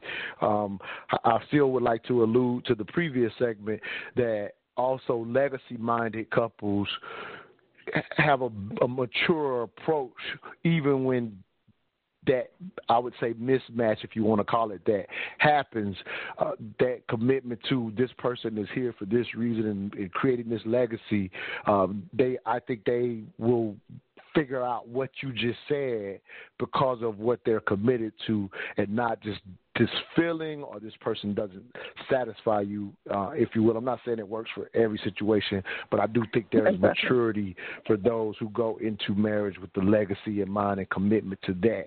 Uh, you know, in a sense, kind of, you know, hopefully create a, a workaround or communicate through it and get on the same page, uh, uh, you know, if if you will. Uh, but I know something that we as men, I know I was concerned about very much so in my 20s when I would talk. To, I was still in or in the mid 20s when I was still in the military. I was in for six years. But I remember when I would talk to uh, different members of the military who were married, and even when I got out of the military and worked in the corporate world for a short period of time, um, I was devastated to hear, just to throw this out here, how little sex men were receiving inside of their marriages. And I remember one particular guy that I was friends with for uh, for a short period of time. We were colleagues, and I remember this brother loving every. He had been. Was, I think it was his high school sweetheart, but if it wasn't high school sweetheart, he he had been with her for a number of years at this time. They had a few kids, and um like I think two. They, they definitely had two, maybe three. But I remember this brother telling telling me and a couple of other friends how much he loved his wife. She was perfect but she did not give him very little sex. And so he stepped out and would say to us, I would not step out if she would just give me some. And he said he had conveyed it every which way but loose and could not get her to accept it. And I'm not putting it on the woman. I'm just telling you this real life scenario as it applies to this scenario. Again, I know we're talking about men can't take it, but uh, you know, I, I could imagine that it, that could be flipped as well but that was a, a, a situation when it came to the compatibility or the mismatch. Sometimes it's just how, like you said, communicating how often would you like it or how, uh, you know, versus because some people already know going in they're not that not that active, or he'll say this, and I want to hear your thoughts, Amber. Or the other thing is, and sometimes men we lose sight of this of how much sex we had prior to children, and so y- y'all tend to have more to deal with than we have to deal with, and sometimes we're still looking for that, realizing, hey, we we can't because she has the children now, but sometimes it screeches to a halt. From what I've heard from my friends that are married, some of them, not all of them. Amber, your thoughts on that, Queen? Yeah, I mean, for starters, you know, it is good to, you know, get an idea of what your partner's um, sexual appetite is like up front, you know.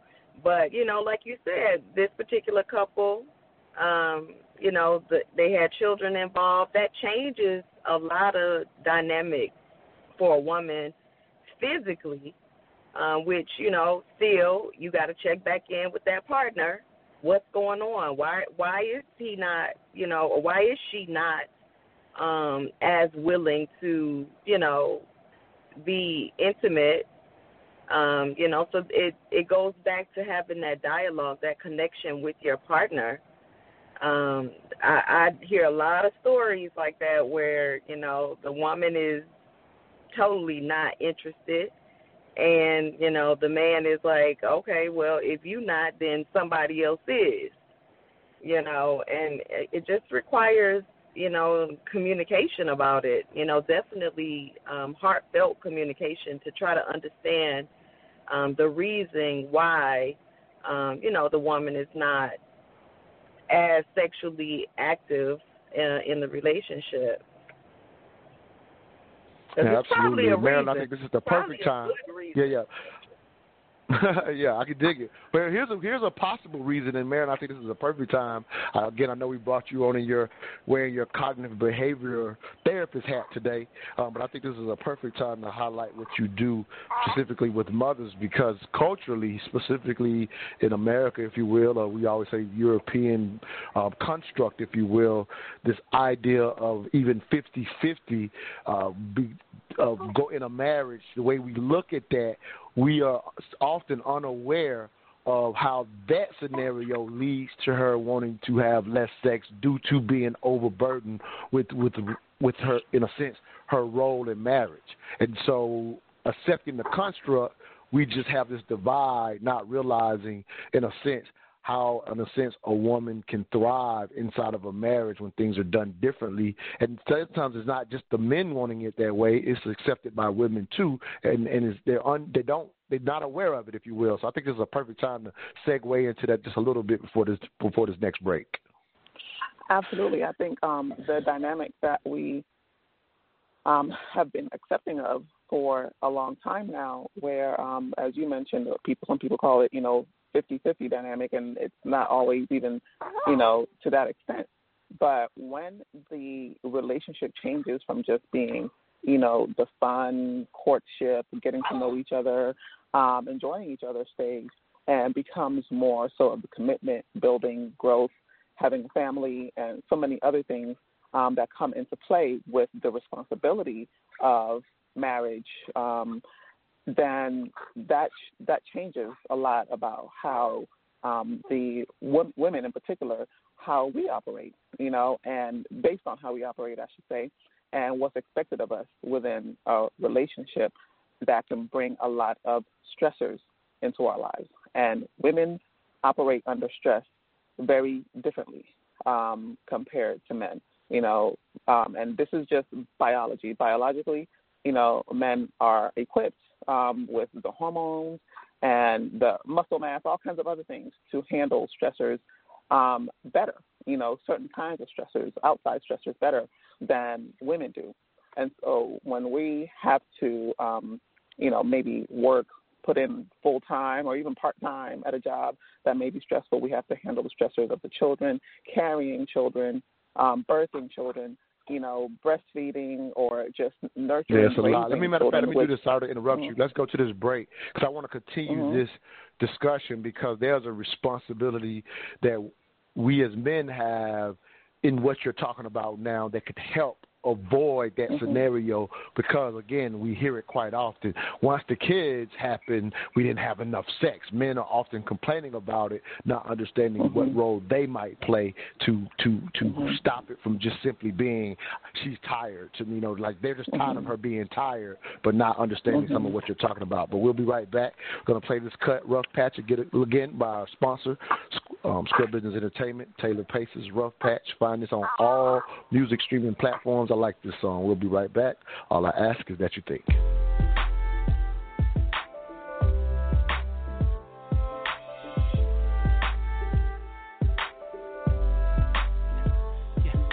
Hate it when you get frustrated, and I cannot figure out why our relationship's in a coma, but I don't want it to die.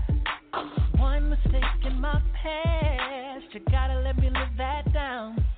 There's no trust, egos won't discuss why we're not talking right now. Problems will always arise, but we don't have to act like this. This storm too shall pass. A good time is what I miss. Can we cut each other some slack?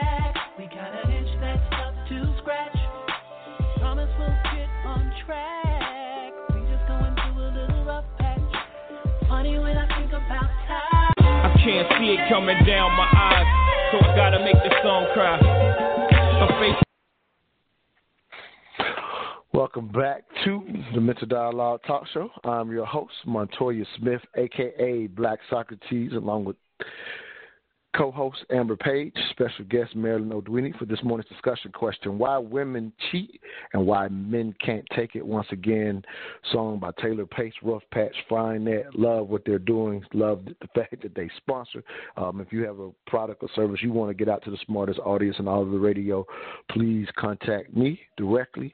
Uh, for any of the callers out there, if you want to get in on this morning's discussion, please press one. If you're online, the number to get in is six four six. 787 1691. Again, that's 646 787 1691.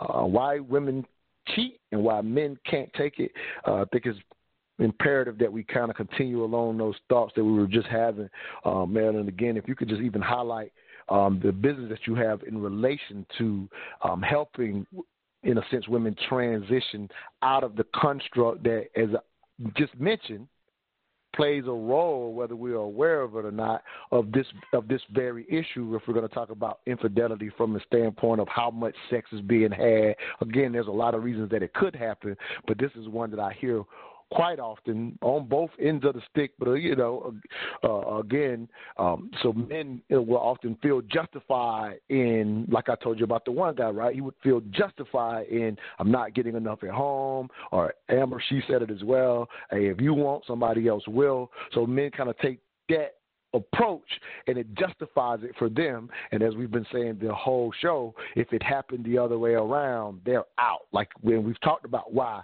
they can't take it. But let's again, it's imperative, in my opinion, that we get into breaking down some of the constructs that we've accepted. Not just that men can go sow their wild oats, but the constructs that construct that we've accepted of this version of marriage today that we again are not always aware of how it too can hurt us. We see people figure out how to make it work, if you will. But I think we're seeing less and less of that. And part of the reason why we see the divorce rate so high is this construct is not set up to, as you were mentioning, how we are in nature. So if you could continue that thought, Marilyn, I definitely would appreciate that.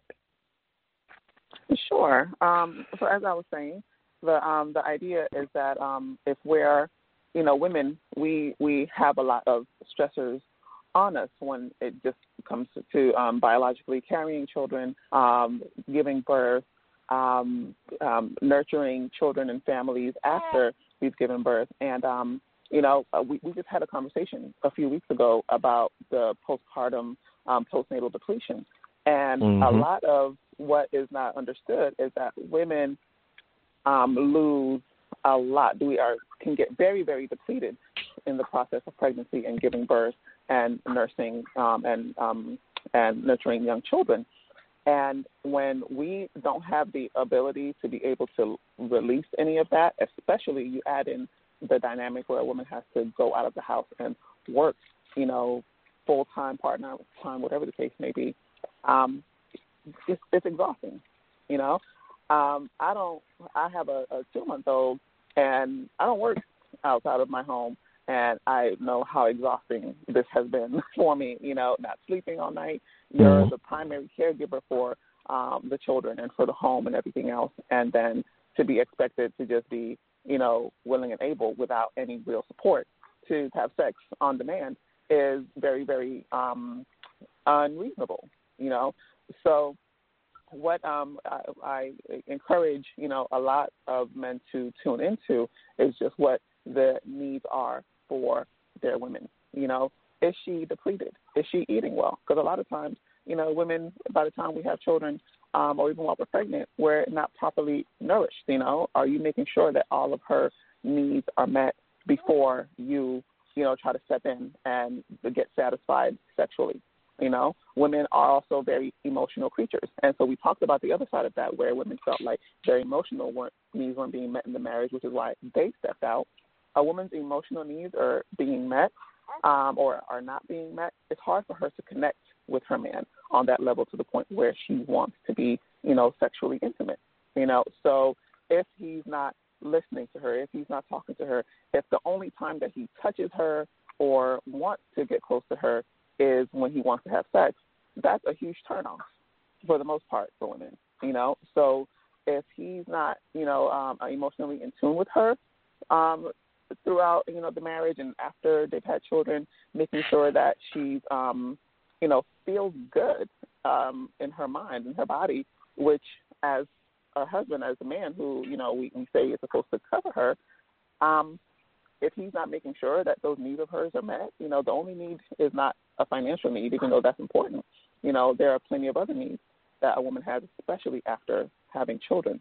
So um, when when sex dies down within the relationship, the call for most men, you know, the the, the first call to action should be to try to see what need there is for your woman. Um, are you present? Are you emotionally available? Are you helping her, you know, with household needs? Are you making sure that if she, you know, hasn't rested, is she getting enough rest? Is she? Women can't just kind of. Uh, we mentioned earlier, women are holistic. They don't compartmentalize, you know, the way that men do. You know, men can go to work and say, okay, this is work, and the stress of work is over here. So when I leave work, turn that off, come home, and now I'm here.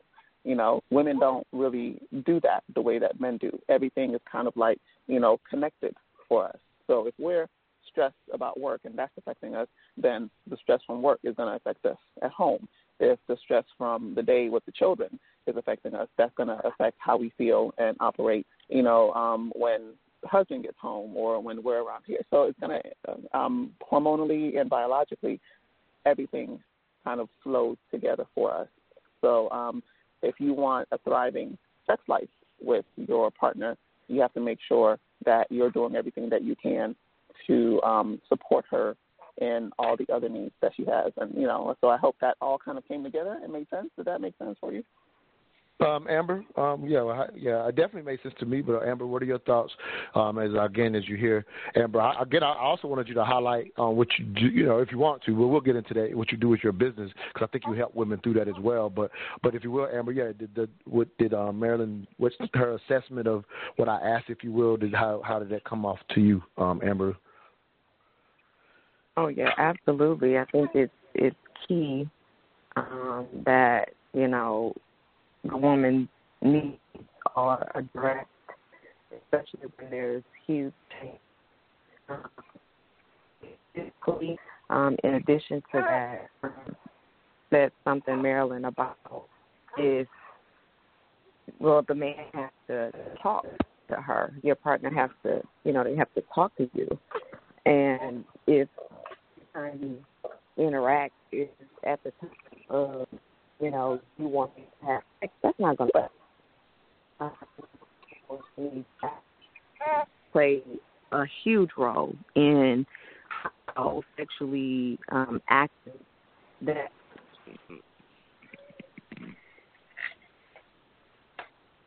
way for me as well.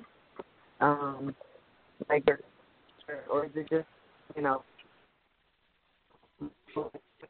your personal like is it a Hold on one emotional connection? Hold on one second, Amber.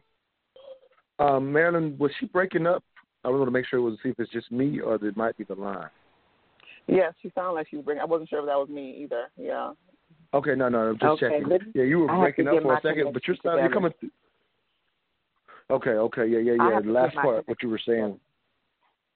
Okay, okay, okay. So yeah, I just wonder if it's the same way for the male's perspective of, you know, those needs that, you know, may not be met. Is it strictly sex or is there are there other um, you know, needs Mm. that, you know, perhaps are not met that prompt them to step out? Absolutely. Well, that's a yeah, yeah, yeah, yeah. I- Oh well, yeah. I'll just say. I mean, obviously, I haven't been married, so that, but so and, and again in that context, I guess I can't speak to that. Um, but am I right, Marilyn, in the sense that, like you said, every man, some in general, this is what men do, and then you have those men who, yeah, they can, and I've seen this as well. They have other needs that are not sexual for why they're stepping out. I would offer, though, generally speaking, due to that being able to compartmentalize, that we're doing we're we're doing that less. Uh, uh, but uh, I'll let you speak to it. I'm sorry. Um, yes, I, I think there are definitely um, a variety of needs that um, men have within the relationship. One of you know, but one of the primary things for um, for men, you know, the only thing that tops sex, you know, in my experience, you know, I'm not a man, but just from what I've learned and you know, and and and um, discussing these things with men, um, the only thing that kind of is higher than sex is just you know respect, overall respect in a relationship. Absolutely. Um, and so um, if, but sex for them is like a balm, you know, that can kind of, or or like grease that can keep the wheels kind of greased and keep things going and keep Mhm. them kind of connected and attached, you know, um, and able to deal with everything else. So sex is very important for men. So I understand, you know, how that can kind of start feeling like the wheels are coming off when there's no sex in a relationship. And that's why sometimes men can say, okay, well, everything else is good, but I let me go out here and get sex so that I can stay sane, you know, and then be able to Mhm. operate and do what I need to do, you know, within my household. So that's something very important to understand. So I think it's kind of like um, a little bit of a dance that we have to do with each other where the man has to understand that if he wants to get sex with the regularity with which he wants it, then he's got to tune in to his woman and make sure that he's meeting a lot of these needs so that she can be, you know, in a headspace and physically, you know, um, um, able to give him what he wants. And then women also have to understand that sometimes you have to be amenable to giving him what he wants to what the greatest extent that you can in order for him to be in the headspace to give you what you want. You know, men can relax more, they can talk more, and bond Mhm. more once sex is, you know, when, when they're having sex, you know, and um and women are able to have sex more when they can talk and bond and relax with you, you know. So it's kind of like one person, somebody has to be the one to say, okay, I'm going to do this to move um our relationship forward, you know. So even if love sometimes you're not necessarily in the best mood to have sex as a woman, you know, sometimes it helps your relationship to say, okay, let me do this because then it might put him in the space to be able to give me these other needs that I have. And him maybe like, okay, I want sex right now, but she doesn't look like she's in the space to be able to do that. So let me help get her in that space to give me the sex. So somebody's got to be able to say, uh, you know, um, to set their immediate need aside to be able to um, to to meet the other person's need, so that ultimately, believe you get your needs met too. Does that make sense? No, it makes a hundred. Yeah, it makes sense, and I'll say, you know, I'll back you up again with um, Amber asking that question. That that's where I, you know, that's where I was going to go. That the respect area is where you see a man stepping out, similar to what we're talking about. How how if we say generally speaking, women are stepping out because there's something missing from home in general, or emotional need is not being met.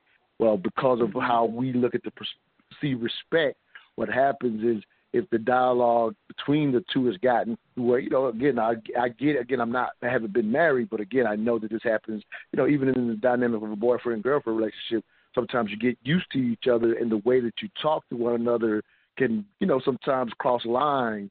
And for men um if he can find that woman who talks to him in a way that his woman or his wife doesn't that could be why he's why why he's seeking her out and even and even that is a is is a seeking in a manner that even him seeking out this you know this pleasant coworker or however he meets this woman who speaks never speaks to him that way, kind of like the woman, he could be doing that without ever realizing this is going to lead to an affair, brother.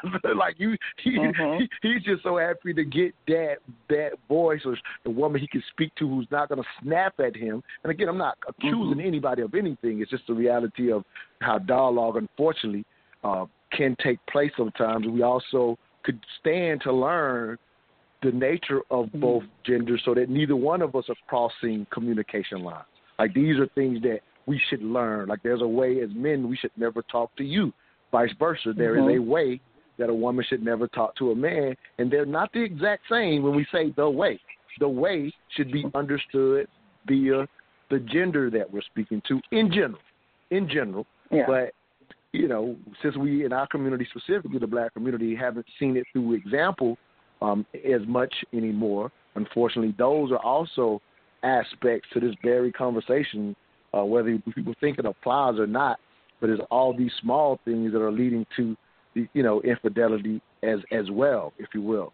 Again, for the caller out there, if you're trying to get in, you do need to press one to let us know you want to speak. If you're online trying to get in, the number six four six seven eight seven one six nine one.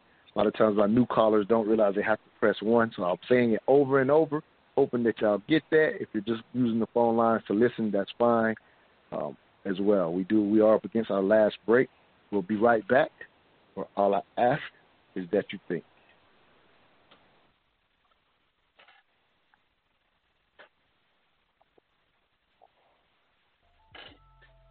LNG Technology Services, we are your industry leader in aircraft and heavy equipment repair services.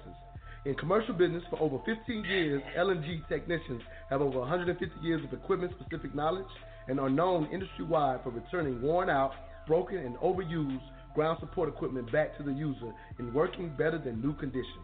For a service job done right at a value unparalleled in the industry, contact LNG Technology Services at 478 781 4860.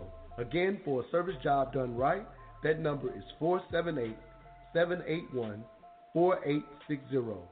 LNG Technologies is a Mental Dialogue Gold member and proud sponsor of the Mental Dialogue community.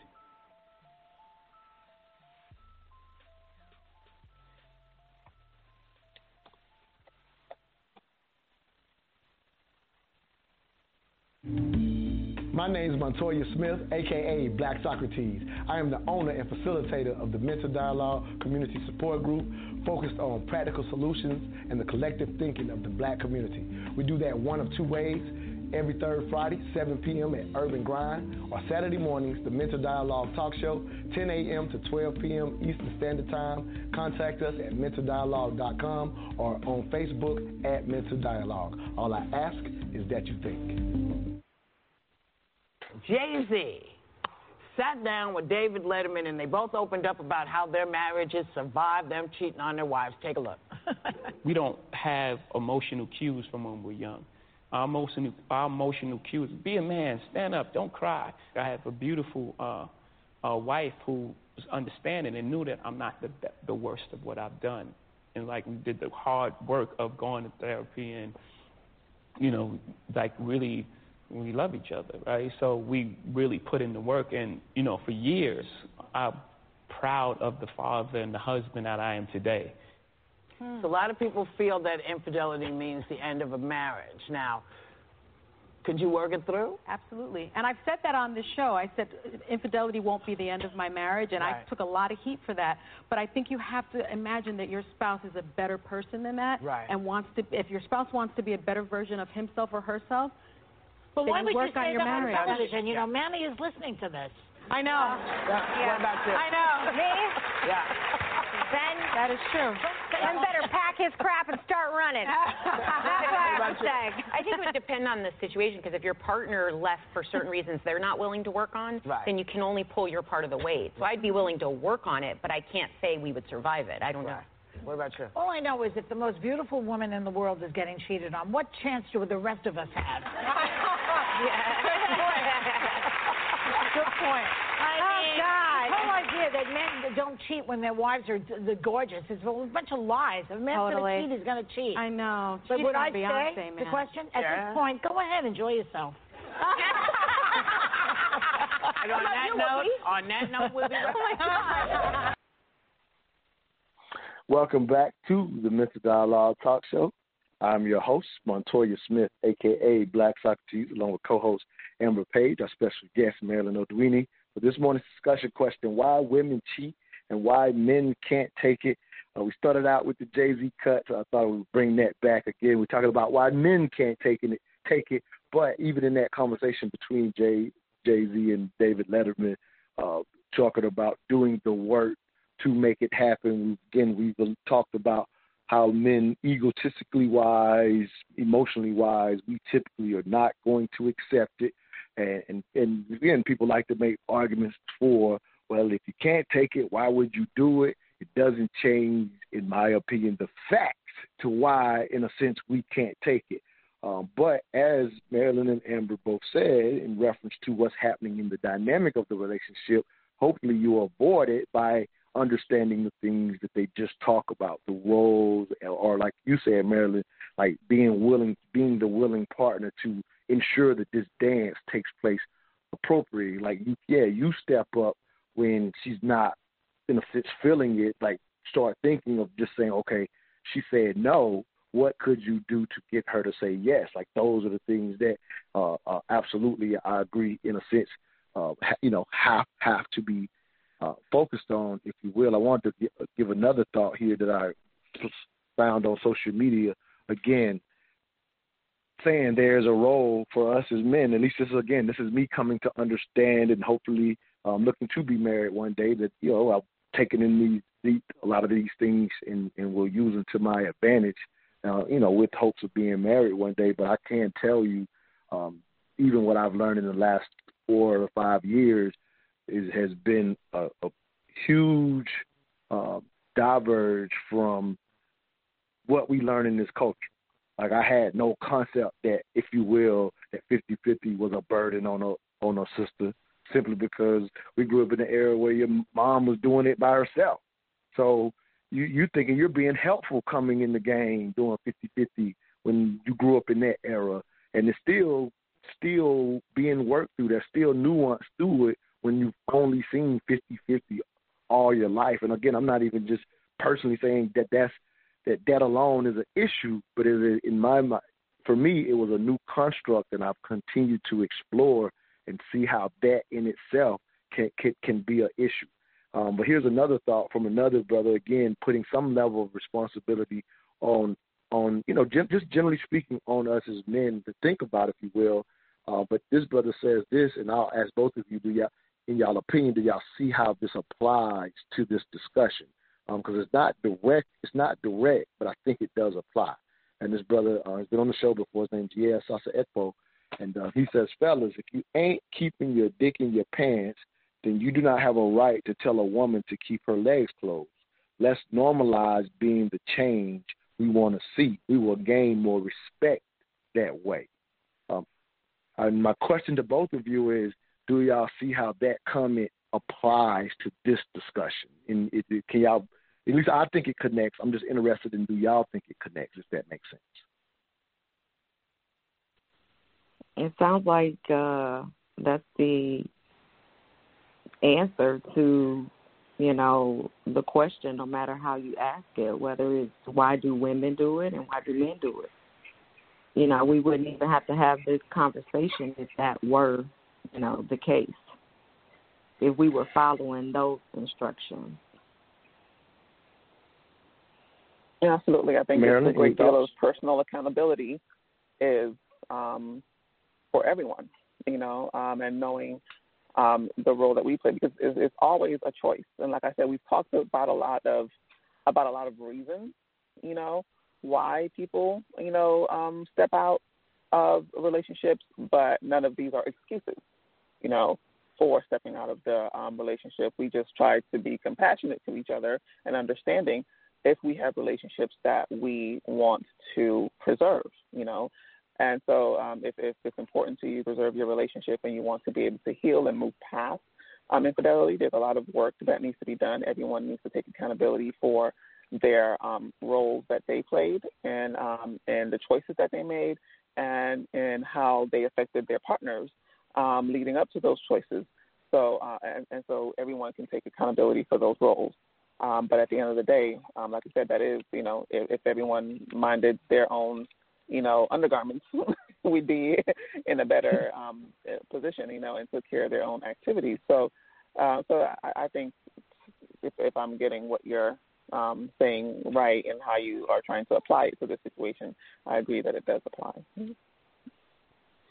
Yeah, I mean, I would, you know, again, um, not to necessarily speak too heavily on a, another person's situation, but um, I think if nothing else, we should cut this part of the segment up and send it directly to um, Pastor John Gray, if you will, who, who, once again has publicly embarrassed his wife, yeah. who I, you know, again outside looking in, I can say I don't know how she does it, um, and, mm-hmm. and I think we, based on today's conversation, let's say this at the very least, if that situation was flipped, he probably would have mm-hmm. been gone.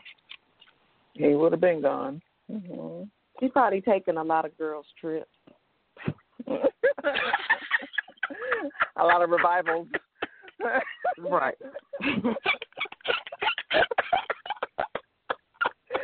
you know, a lot of evangelism trips. So she, so she got, so she got, so she has Carte Blunt's girl trips from here on out, right? That's how she doing. That's how she, that's how she sticking. That's how she in the game. that's time to pull out her, her, her card. Mm-hmm. Nah, that is hilarious. Yeah. Well, Marilyn, you have been wonderful. We are at the end of this. Uh, again, thank you for being so amazing. But if you will, highlight again. I'm asking you to highlight what you're doing because again, I think you help mothers understand a different paradigm when it comes to this. We got about a minute and 20 seconds, so, you know, make it short and make sure you get out your contact information more than anything. But thank you so much for being with us this morning. Absolutely. Thank you so much for having me. Um, my name is Marilyn Ardoini. I operate as the Peaceful Black Mama, and I work as um, a cognitive behavioral therapist, but also a motherhood coach and um, conscious parenting coach. So I work with mothers primarily, but families in general, um, supporting them in their growth as um, parents and um, and families. Um, mothers specifically, I work them work with them in overcoming the challenges of you know their relationships um, uh, with within their family, with their children, with their spouses, and also creating a pathway for them to change the dynamic of how they mother whether it's wanting to um, create alternate. Matter of fact, go ahead and get out your contact information because we're up against the time. Get out your contact information. The, I'm sorry. Thepeacefulblackmama.com. So hit me up on my website. You can um, email me or set up um, an introductory session for free, and we can go from there. No, I love it. I got some of my followers that follow her, and they love her. I love her. I bring her mm-hmm. back for these discussions. Thank you, Amber. Great time this morning. Watch me. Up watch us on Facebook Live on Montoya Smith, my personal page. Uh, we're going to be doing some lives as, as me and Amber go out and have a Buy Black Day. Looking forward to that. It'll be pretty interesting. Awesome. But we're going to get, you know, we're going to, yeah, we're going to cut up and edit it so y'all will see the final edit in some time. But we're going to be doing some live today. Thank you, Amber. Look forward to seeing you here in a little bit. Thank you, Marilyn. See y'all next Saturday. All I ask is that you think. Thank you.